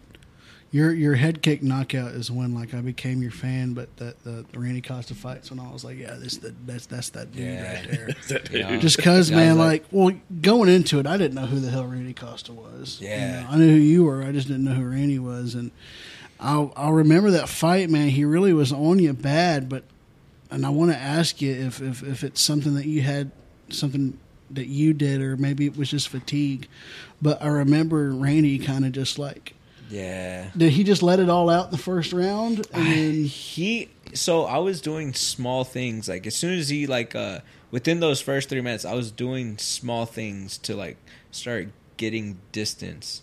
Like I was starting to measure myself out because I'm usually more of a slow starter, and I'm usually like, hey, like, like I'm gonna read you, I'm gonna find things, Figure but he just, out. but he just like he just threw shit at a wall and just came at me. I'm like, fuck. so I'm like, I'm having to. uh so I'm having to reassess. I'm having to assess everything while everything's like happening all at once. So I started looking like, oh, head kick. Oh shit, punched. Oh shit, nose bleeding. Fuck. it just stacks And- up. It. And I'm just, just I'm just like. I'm just like, fuck. I don't. I still don't understand how y'all get kicked in the nose and then the nose starts bleeding and y'all still stay in it. Yeah. Dude, I've had like three bloody noses in my life. I, I, I had. I was in the ICU. I think. Yeah. I mean, my s- whole, That's because it's dry air in South Texas. Yeah. My whole my whole life was flashed before me, and I feel that you know that nasty like Yeah. burn. I watch it, dude. I watch fighters, man. When that button gets hit, dude, it turns them off. When when Chito got Dom, Oh yeah, that when one was Chito got disgusting. Dom, that was that was your card, wasn't it? Oh, It- no, no, no, that was no. that wasn't Austin. No, no, that wasn't Okay. Austin. Yeah, no, but I know I know what fight you're talking about. But yeah, no, that was Golly. it. Just got up there, and the funny thing was, was Chito was behind in the rounds. Oh, yeah. and then Chito just fourth round. He walked right into it like your opponent Oh, did. man. yeah. He just walked right into it, and you can watch the foot come on the nose, and the nose. Ugh. just- yeah, it was it was not the prettiest. Sight, I'd have yeah. to wear one of those face masks that that guy basketball dude always oh, wore. Oh, yeah. Was it, who was it? Chauncey Billups or someone? Yeah, Chauncey wore one. Yeah, I'd have to wear Rip one Taylor, of Rip, those. Rip Hamilton. Oh, there you go. I need to wear one of those in UFCs. Oh yeah, no, I think I feel like that would make it much worse. Oh, Did, did you, yeah. you your ears? You got cauliflower ear? Yeah, I got him both ears. Yeah? Uh, that Davey Grant fight this year turned into a fucking balloon. man. It just it got big. DC Cormier was just like Daniel Cormier was just like he was in love with it because he's like oh f- like he loves it because of like growing up in wrestling. So Yeah. that's like a badge of honor for them. He's like he's like trying to touch my ear. I'm like, bro, it fucking hurts now, man. Leave it alone. I can't think of a UFC fighter that doesn't have cauliflower. Yeah. ear. Can't you suck it all out? You can, but what ends up happening is uh, you there's little little little remnants that be left in there, and then all of a sudden, They crystal- it's just- yeah, turns into hard to rock. It, it's, it's Oh. hard. So, so, So, cauliflower yeah. can never go away. Uh, you can get it surgically removed, but your ear's gonna still kind of be fucked up. It's gonna be not the prettiest. So you just ear. wait till after your career and then you get ear surgery. I I'm keeping mine. it's a part of How old are it's you? a part A of me. It's tattoo, 29. man. 29. I couldn't pull. That's off a really good age for an MMA fighter. Man. Oh, yeah. that's that's a really good age for an MMA fighter. What, what do you what, what do you think? I mean, I know it's early for your career, but what do you think? What's uh, what's your plan after? plan afterwards I, I plan on investing my money in the sense of like where i don't have to do anything if i don't want to Yeah. like that's where i'm looking that's what i'm looking to do like man i like i like i'm trying to get into real estate Mm-hmm. and then also put some money away in stocks and make sure that i'm able to live off live off the real estate that i got coming in you know Yeah. and then with the stocks use that make sure it compounds keep on building and then whenever i'm ready to retire sell all that shit You had a kid recently, right? Yes, uh, year. He's a year and eight months now. You're an eight month. yeah, okay. Yeah, boy, going man. going through go- going through a crazy time right now. Yeah, bet. yeah. Is he, is he fighting yet? He's man, he is punching things. There Yeah. you go. He, he grabs things. He goes boom. I'm like, no, stop, no, no. You can watch it. You can be a part. You can train if you want to, but I don't want you fighting. But then his mom is just like, is like, well, hey, look, you'd be a hypocrite. And I'm like, damn, you're right. Mm-hmm. Like fuck. So yeah, that my it's, my it's a long way away. my my manager is just like, nah, you done fucked up. He's Yeah. like, he's like, he's like, he tells me, he's like, yeah, you fucked up. You he- you chose the wrong career path and going because now your son's gonna do it. Yeah. I was like. He's like, you're gonna be coaching them, now I'm gonna be managing them. I'm like, you son, like, you son Double of a dipping. bitch. I'm like, you son of a bitch. That's Like, yeah. hilarious. That'd be crazy though. That would, would be wild. I, I wouldn't like. I, I get the feelings of how like how it would like how it is like coaching my training partners and then also cornering them as well. Like I wrap their hands. I like I'd go out there and like I coach them through stuff and all that stuff. So like I get nervous for my training partners. That'd be your kid. So I'm like now I'm like oh fuck like So oh, hey, so when you go to your when you like uh, you know round ends, you go sit in your corner and they're talking. I mean, are you, are you really taking in what they're telling you, or it seems like a Man, uh, there was uh like my first couple uh fights, like amateur and everything. I did not understand. yeah, You know, like my it's too uh, fast going too on? fast. Like my first fight, I just remember going back to the corner. They they were saying stuff to me, and it just sounded like the fucking peanuts, like Yeah, womp womp yeah, womp yeah. womp. I'm Yeah. just there, and I'm just like, okay. I just remember uh, like early early days, just being like, okay, okay, but not I knowing what what I was doing. There was only one time where, uh, one time in the fight in my first amateur fight where I was in a good position. I was in half guard. I was punching the guy in the face. The ref stood us up, and I just I, like I'm right in front of my corner. And my corner goes, "What the fuck?" he was working. that's all. That's all I remember from my, being coached for my first fight. Is like yelling at the ref what the fuck he was working. And the next, you know, after that, it started getting easier. And then after that, I, I actually started having conversations with my coach in the corner. Like, yeah, So, like I said, I mean, I, I watched the Ultimate Fighter, Uh-huh. and these guys are yelling. I mean, are you thinking that stuff, or you're trying to like they say, "Hey, do this or do that"? Are you hearing that to try to? yeah, yeah. I do. wondering- it seems like it's just annoying. When we're watching, it seems annoying because you're like, dude, they're not listening to that. But I was curious if you guys are listening, trying to. Oh yeah, we listen to that a lot. Okay. Like actually, uh, it's it's uh, it's crazy. Uh, actually, like a really good uh, a really good example is my training partner Cameron Smotherman. Like, uh, Such a great Yeah. last name for a training yeah, partner. he's uh, he's uh, He's a choke artist. nah, you, you, you like you. It's it's so funny because I, I tag him on Facebook, I tag him on uh, Inst- on Twitter and all that stuff, and I'm like, yeah, my training partner Cameron Smotherman, and they're like. Like if he's not a wrestler, I'm gonna be so pissed. Yeah. And, Oh, yeah. and you know it's you know it's crazy. He's a knockout artist. He Yeah, just has walk off walk off walk off knockouts all the time. I remember telling him like like in the corner, I was like, like go to the left hook. Like I like kept telling him, I was like left hook's there, left hook's there. He comes to the corner, and he's like, I don't see. I was like, bro, just fucking throw it. You'll land it. You get him out. The, like he's already. Needless to say, he's already dropped the guy two or three times. He comes into the corner. He's like, I was like, I was like, hey, look. Throw that left hook. You get him out of him. You get him out this round. I'm telling you. You go to the body, go to the head. Uh, finish off with the left hook. And he looks at me like, "Ah, I'm not getting him out of here. like, like, bro, like, I was like, just fucking throw it. And then my other training partner, Rob, starts letting him know because the guy was shooting in for takedowns and all that stuff. So he coaches him through that. And then, a couple, like a minute into the round, I was like, throw it. He throws it, walks off, not walk off knockout. He's like, all right. He looks back. He's like, so yeah, it was, it was, it was pretty cool. It's pretty cool. I tell like it's like it's cool that you get to hear, and then also too, this is also a big reason why I love fighting at the apex. Like the apex is like small, barely any crowd. Yep. You could hear your coaches vividly and perfect. Like remember just like I've heard him hearing talk about that Rogan before. They said how Rogan's talked about that, how the, the sound in there, and you could hear stuff. you could hear everything. Like I will say, my first my first fight at the actual Apex of the Contender Series, I remember walking out like, and this was pure COVID time. Like this is like, like you can't like we're we're keeping everybody separated. You're in your own little bubble and all that stuff. So I remember walking out. This guy was talking on his phone. Like we had no walkout music or anything like that. This guy's talking on his phone. Like, hey, how you doing? And I'm like, bro, like I'm in the fucking biggest fight of my life. Well, doing your walkout, and homeboy's like, "Oh yeah, I set out the chicken." Yeah, yeah, yeah, yeah. and that that was the wildest experience that I had like ever fighting. Yeah. man. If I'm in the apex, I'm not listening to my coaches. DC should be talking loud enough. Yeah. Because every time I every time I watch a Apex fight, DC's in there. DC's in there. You should really be doing this. You should really. And then a lot of it is That is- wrestling transitions. Genius. But I'm like, fucking listen to him because he knows what he's talking about. That Randy Costa fight, man. Yeah. That Randy Costa fight. He like in the second round, he was like, he should be matching his. Uh, if you notice, he gets quieter. Wants to say, "I thank you, DC."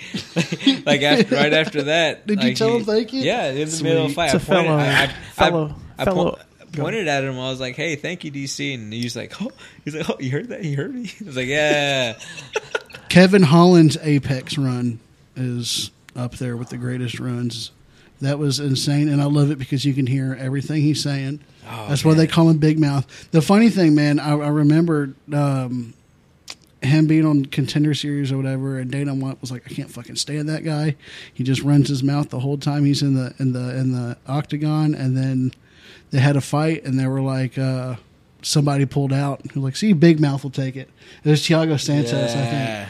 And they're like, uh, Big Mouth was like, yeah, I'll take it. He came in and he fucking put on a show. Really? Yeah, it yeah, was dude. amazing. I love yeah. Kevin Holland. He's man. That's one thing I like. That's why I, I, I like Kevin Hall a lot because he's like the same guy you see is the same guy you get, but I also he's like the uh, he's also like a good person while being that guy. Okay. I love that. I love that about him. Like he came up to me, he was like, like he, he him and uh uh. Is Izzy talk shit to each other like right after their fight. They're right after Kevin had fought, and he goes up to him. and They start talking a little bit shit. I remember in the back, whenever I was uh like we're uh, getting ready to take a shuttle back to the hotel. Actually, no, we're at the hotel. I just get off the shuttle, and I walk into Kevin Holland. And I was like, "What's up, Kevin?" He was like, "Oh shit, what's up, bro?" And then we started talking back and forth. And next thing you know, he's like, "Hey, man," he's like, "I was like, Izzy's in there, man. If you want to go get a picture with him, go go get it right now." He's like, he's like. He's like, man, you can still be a, you like you can still be a fan. It's pretty cool as fuck, you know. It's, it's cool as fuck, you know. But uh, at the same time, like I know, uh, like I know we almost got into it, but I was like, wait, y'all almost got into it. I was like, I didn't see that. He's like, yeah, no, we almost got into it. I was like, oh, yeah, but go take a picture with him, man. He's like right over there. Like, oh, like, oh, that's pretty fucking cool. It was like, hey, if he has a like, I, I don't know, I just the the almost like the no ego type of thing has Yeah. been the, the coolest part. So who, who are your sponsors, man? Right now, we got Techniques. I have Drink HRW. Uh, I have uh, Compex. I don't know if you ever seen the like the uh, they got a massaging foam roller. Okay. That's, that I live and die on, man. That thing is just amazing. And then my biggest one, OnlyFans, and then OnlyFans got an OnlyFans deal, uh, and then They give you free subscriptions. oh no, no, Dang, no, dude. no, that would have been that would have been a nice little kicker. That would have been a nice. was little, curious. nice Do you have your own account? I have my own account and everything on there, so I, I post. Uh, I post on there. Actually, I post on there way more than I post on. Oh, I wish. I have the most ugliest feet in the world, man. I have, Dude, like people- I've missed some people pay for toenails. that, yeah, dude. yeah. It's it's not it's not right now, but uh, then also I work with the lawyer here in uh, Houston, uh, Dununa, Chris Dununa. Uh, so if I ever need a lawyer, Yeah. if you ever need a lawyer, call Chris Dununa, man. All right. If you get caught in a DUI, you need help, he's the guy. He's the guy. He's the guy. Magnus is writing it down. Yeah. Then, uh, uh, We have to talk to you after the show. if you, and, and if you need uh, uh, if if you have a dog, want him trained by one of the best in Texas. Like his dog is what they take is who they take for search and rescues. Uh, you know, sit means sit in the Conroe Woodlands area. That Really? yeah. Okay. They Yeah. got my dog trained, and I'm like, he was such like he did not listen to a word I would say. Now he's just on. He's on it. I legitimately want that guy to come take my dog. I, I don't want him to train him. Just take him. He's got a dog that's his size. He's got a It's Saint a hun- Bernard. 185 pounds. Oh damn! yeah. damn. I still think you could take him. You think you, could, Alright. you think you can choke him out? You know what, man? He I'm hates not- meter readers, bro. I, I am not. I am not Arian Foster. I will not choke out a wolf.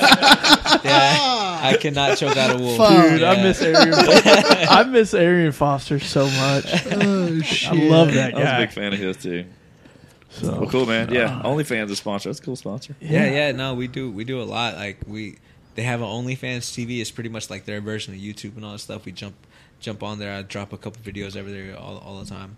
Uh, you have YouTube channel as well. I've seen that. Yeah, yeah. do a lot of starting to do a lot more YouTube. We're getting consistent on that, uh, making sure we post a lot more now. Because man, I don't know, just like give people something different, you know. Because I'm like, Well, a lot of people Like- want to know what you guys are doing just in, Yeah. in the day of life. Uh, so so it's cool for people to, you know, big fans of yours. Are, they're going to Oh, yeah. want to know what you're doing. You know. Oh yeah, like I like uh actually I just had the idea just like 2 days ago cuz my friend has swore up and down that Jack in the Box is the best like is the best food spot and I was like he said Jack in the Box was the best food he had all year and I'm like that's a damn lie.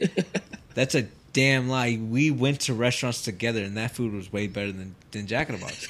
Like why like why are you why are you lying to yourself right now? So now I'm thinking about having a blind taste test. There you okay. Jack in a Box. Hear me out here. right. Jack in a Box tacos with the buttermilk ranch. They're Dip the pretty good. taco in the buttermilk ranch. It's pretty good. I've I've I have faded away from ranch within the past year, man. Why's that? I, w- I don't know. He turned communist. It's yeah, it's I'm communist as fuck. That's why. uh, nah, dude, freaking. Um, I don't know. I just the smell of it and the taste of it. The only ranch I can stand is Wingstop Ranch, and like it's just a not a little bit ranch. of it. No, it's not a bad ranch at all. I love Wingstop Ranch. I'm So- starving right now. What do you do? Like, so what do you do for fun besides like trying to beat people up? Oh shit, that's a good question. well, I, honestly, if I have any free time, if I'm not with my family, I, like I just play games. But like again, like I love being with the family. Like yesterday, we had like I would- like a weekend that I'm actually off and not like having to deal with fights, not like commentating, not doing like the streams and all that stuff.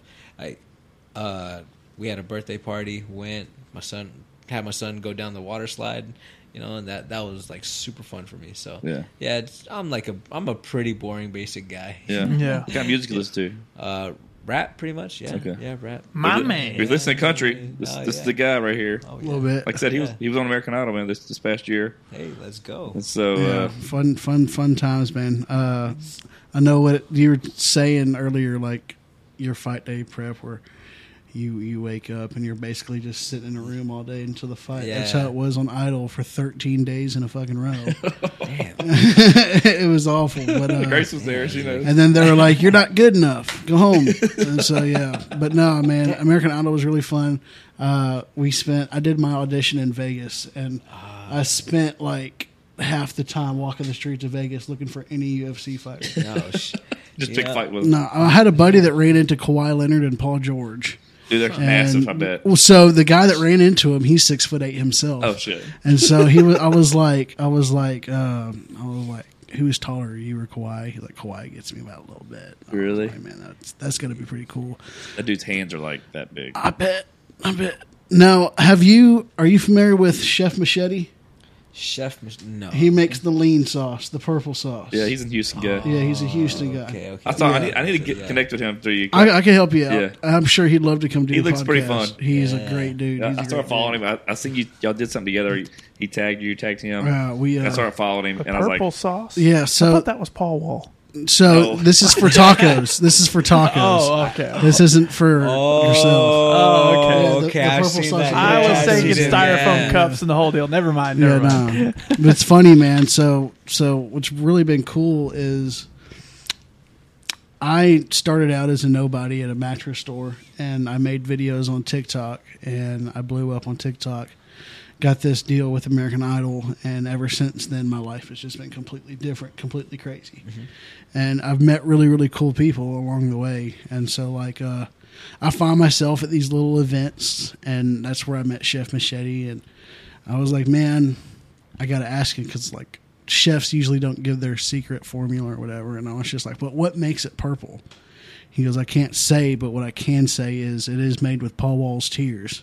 Nah. It has something to do with it.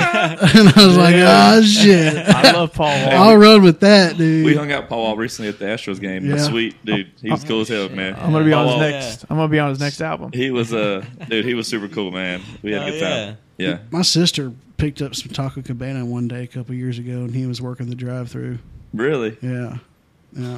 I think, I think he was doing like you know like They do the promo. yeah, yeah, They do these promos they look good like Raising Canes and shit. Yeah. like Parker McCollum was at Raising Canes and stuff.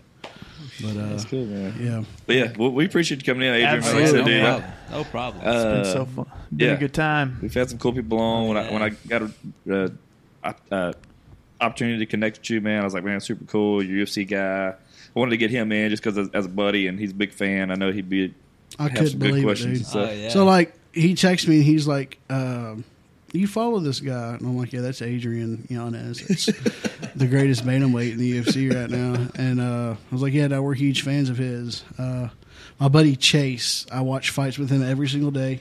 So if you would give like a hey Chase to the camera real quick, All right, all right. you are you are his favorite fighter. And he wants a Okay, feet. He wants a, he wants a I foot got you. pick. I got you. I foot got you. I pick. got you. All right. All right. Hey, Chase. Fuck you, man. Hell yeah! He's gonna love it. I'm just messing. He's I'm just messing. What's up, Chase? Hell How yeah. you doing? I think I think he's met you before at, a, at an event in Houston. He subscribes to your OnlyFans No, too. yeah. You subscribe to your OnlyFans. It, it is free though, so you know it's not saying much. I wonder who else he's paying for. I'm just saying. You know, Paige but, Van Zandt is free too. We won't. We won't. We won't talk about that. Until they until they have it come across your credit card or something different, I, I can't mess with it, man. You know. you know. Hey. All right, after this, I'm going to teach y'all how to get away with all of that. Vaughn knows the secret. Yeah, you got like- separate credit cards for separate people. Uh, love yeah, it. man. Yeah, hey, like, thank dude, you. uh, I'll definitely be following you f- for sure from ha- here on out, man. And uh, we appreciate you coming in. Oh It's yeah, been no fun. problem. Absolutely. Yeah, this has been fun, man. Thank y'all guys. Thank you. Absolutely. Yeah. Thank y'all for having me. Yeah, no problem, dude. Appreciate you coming in. We're done.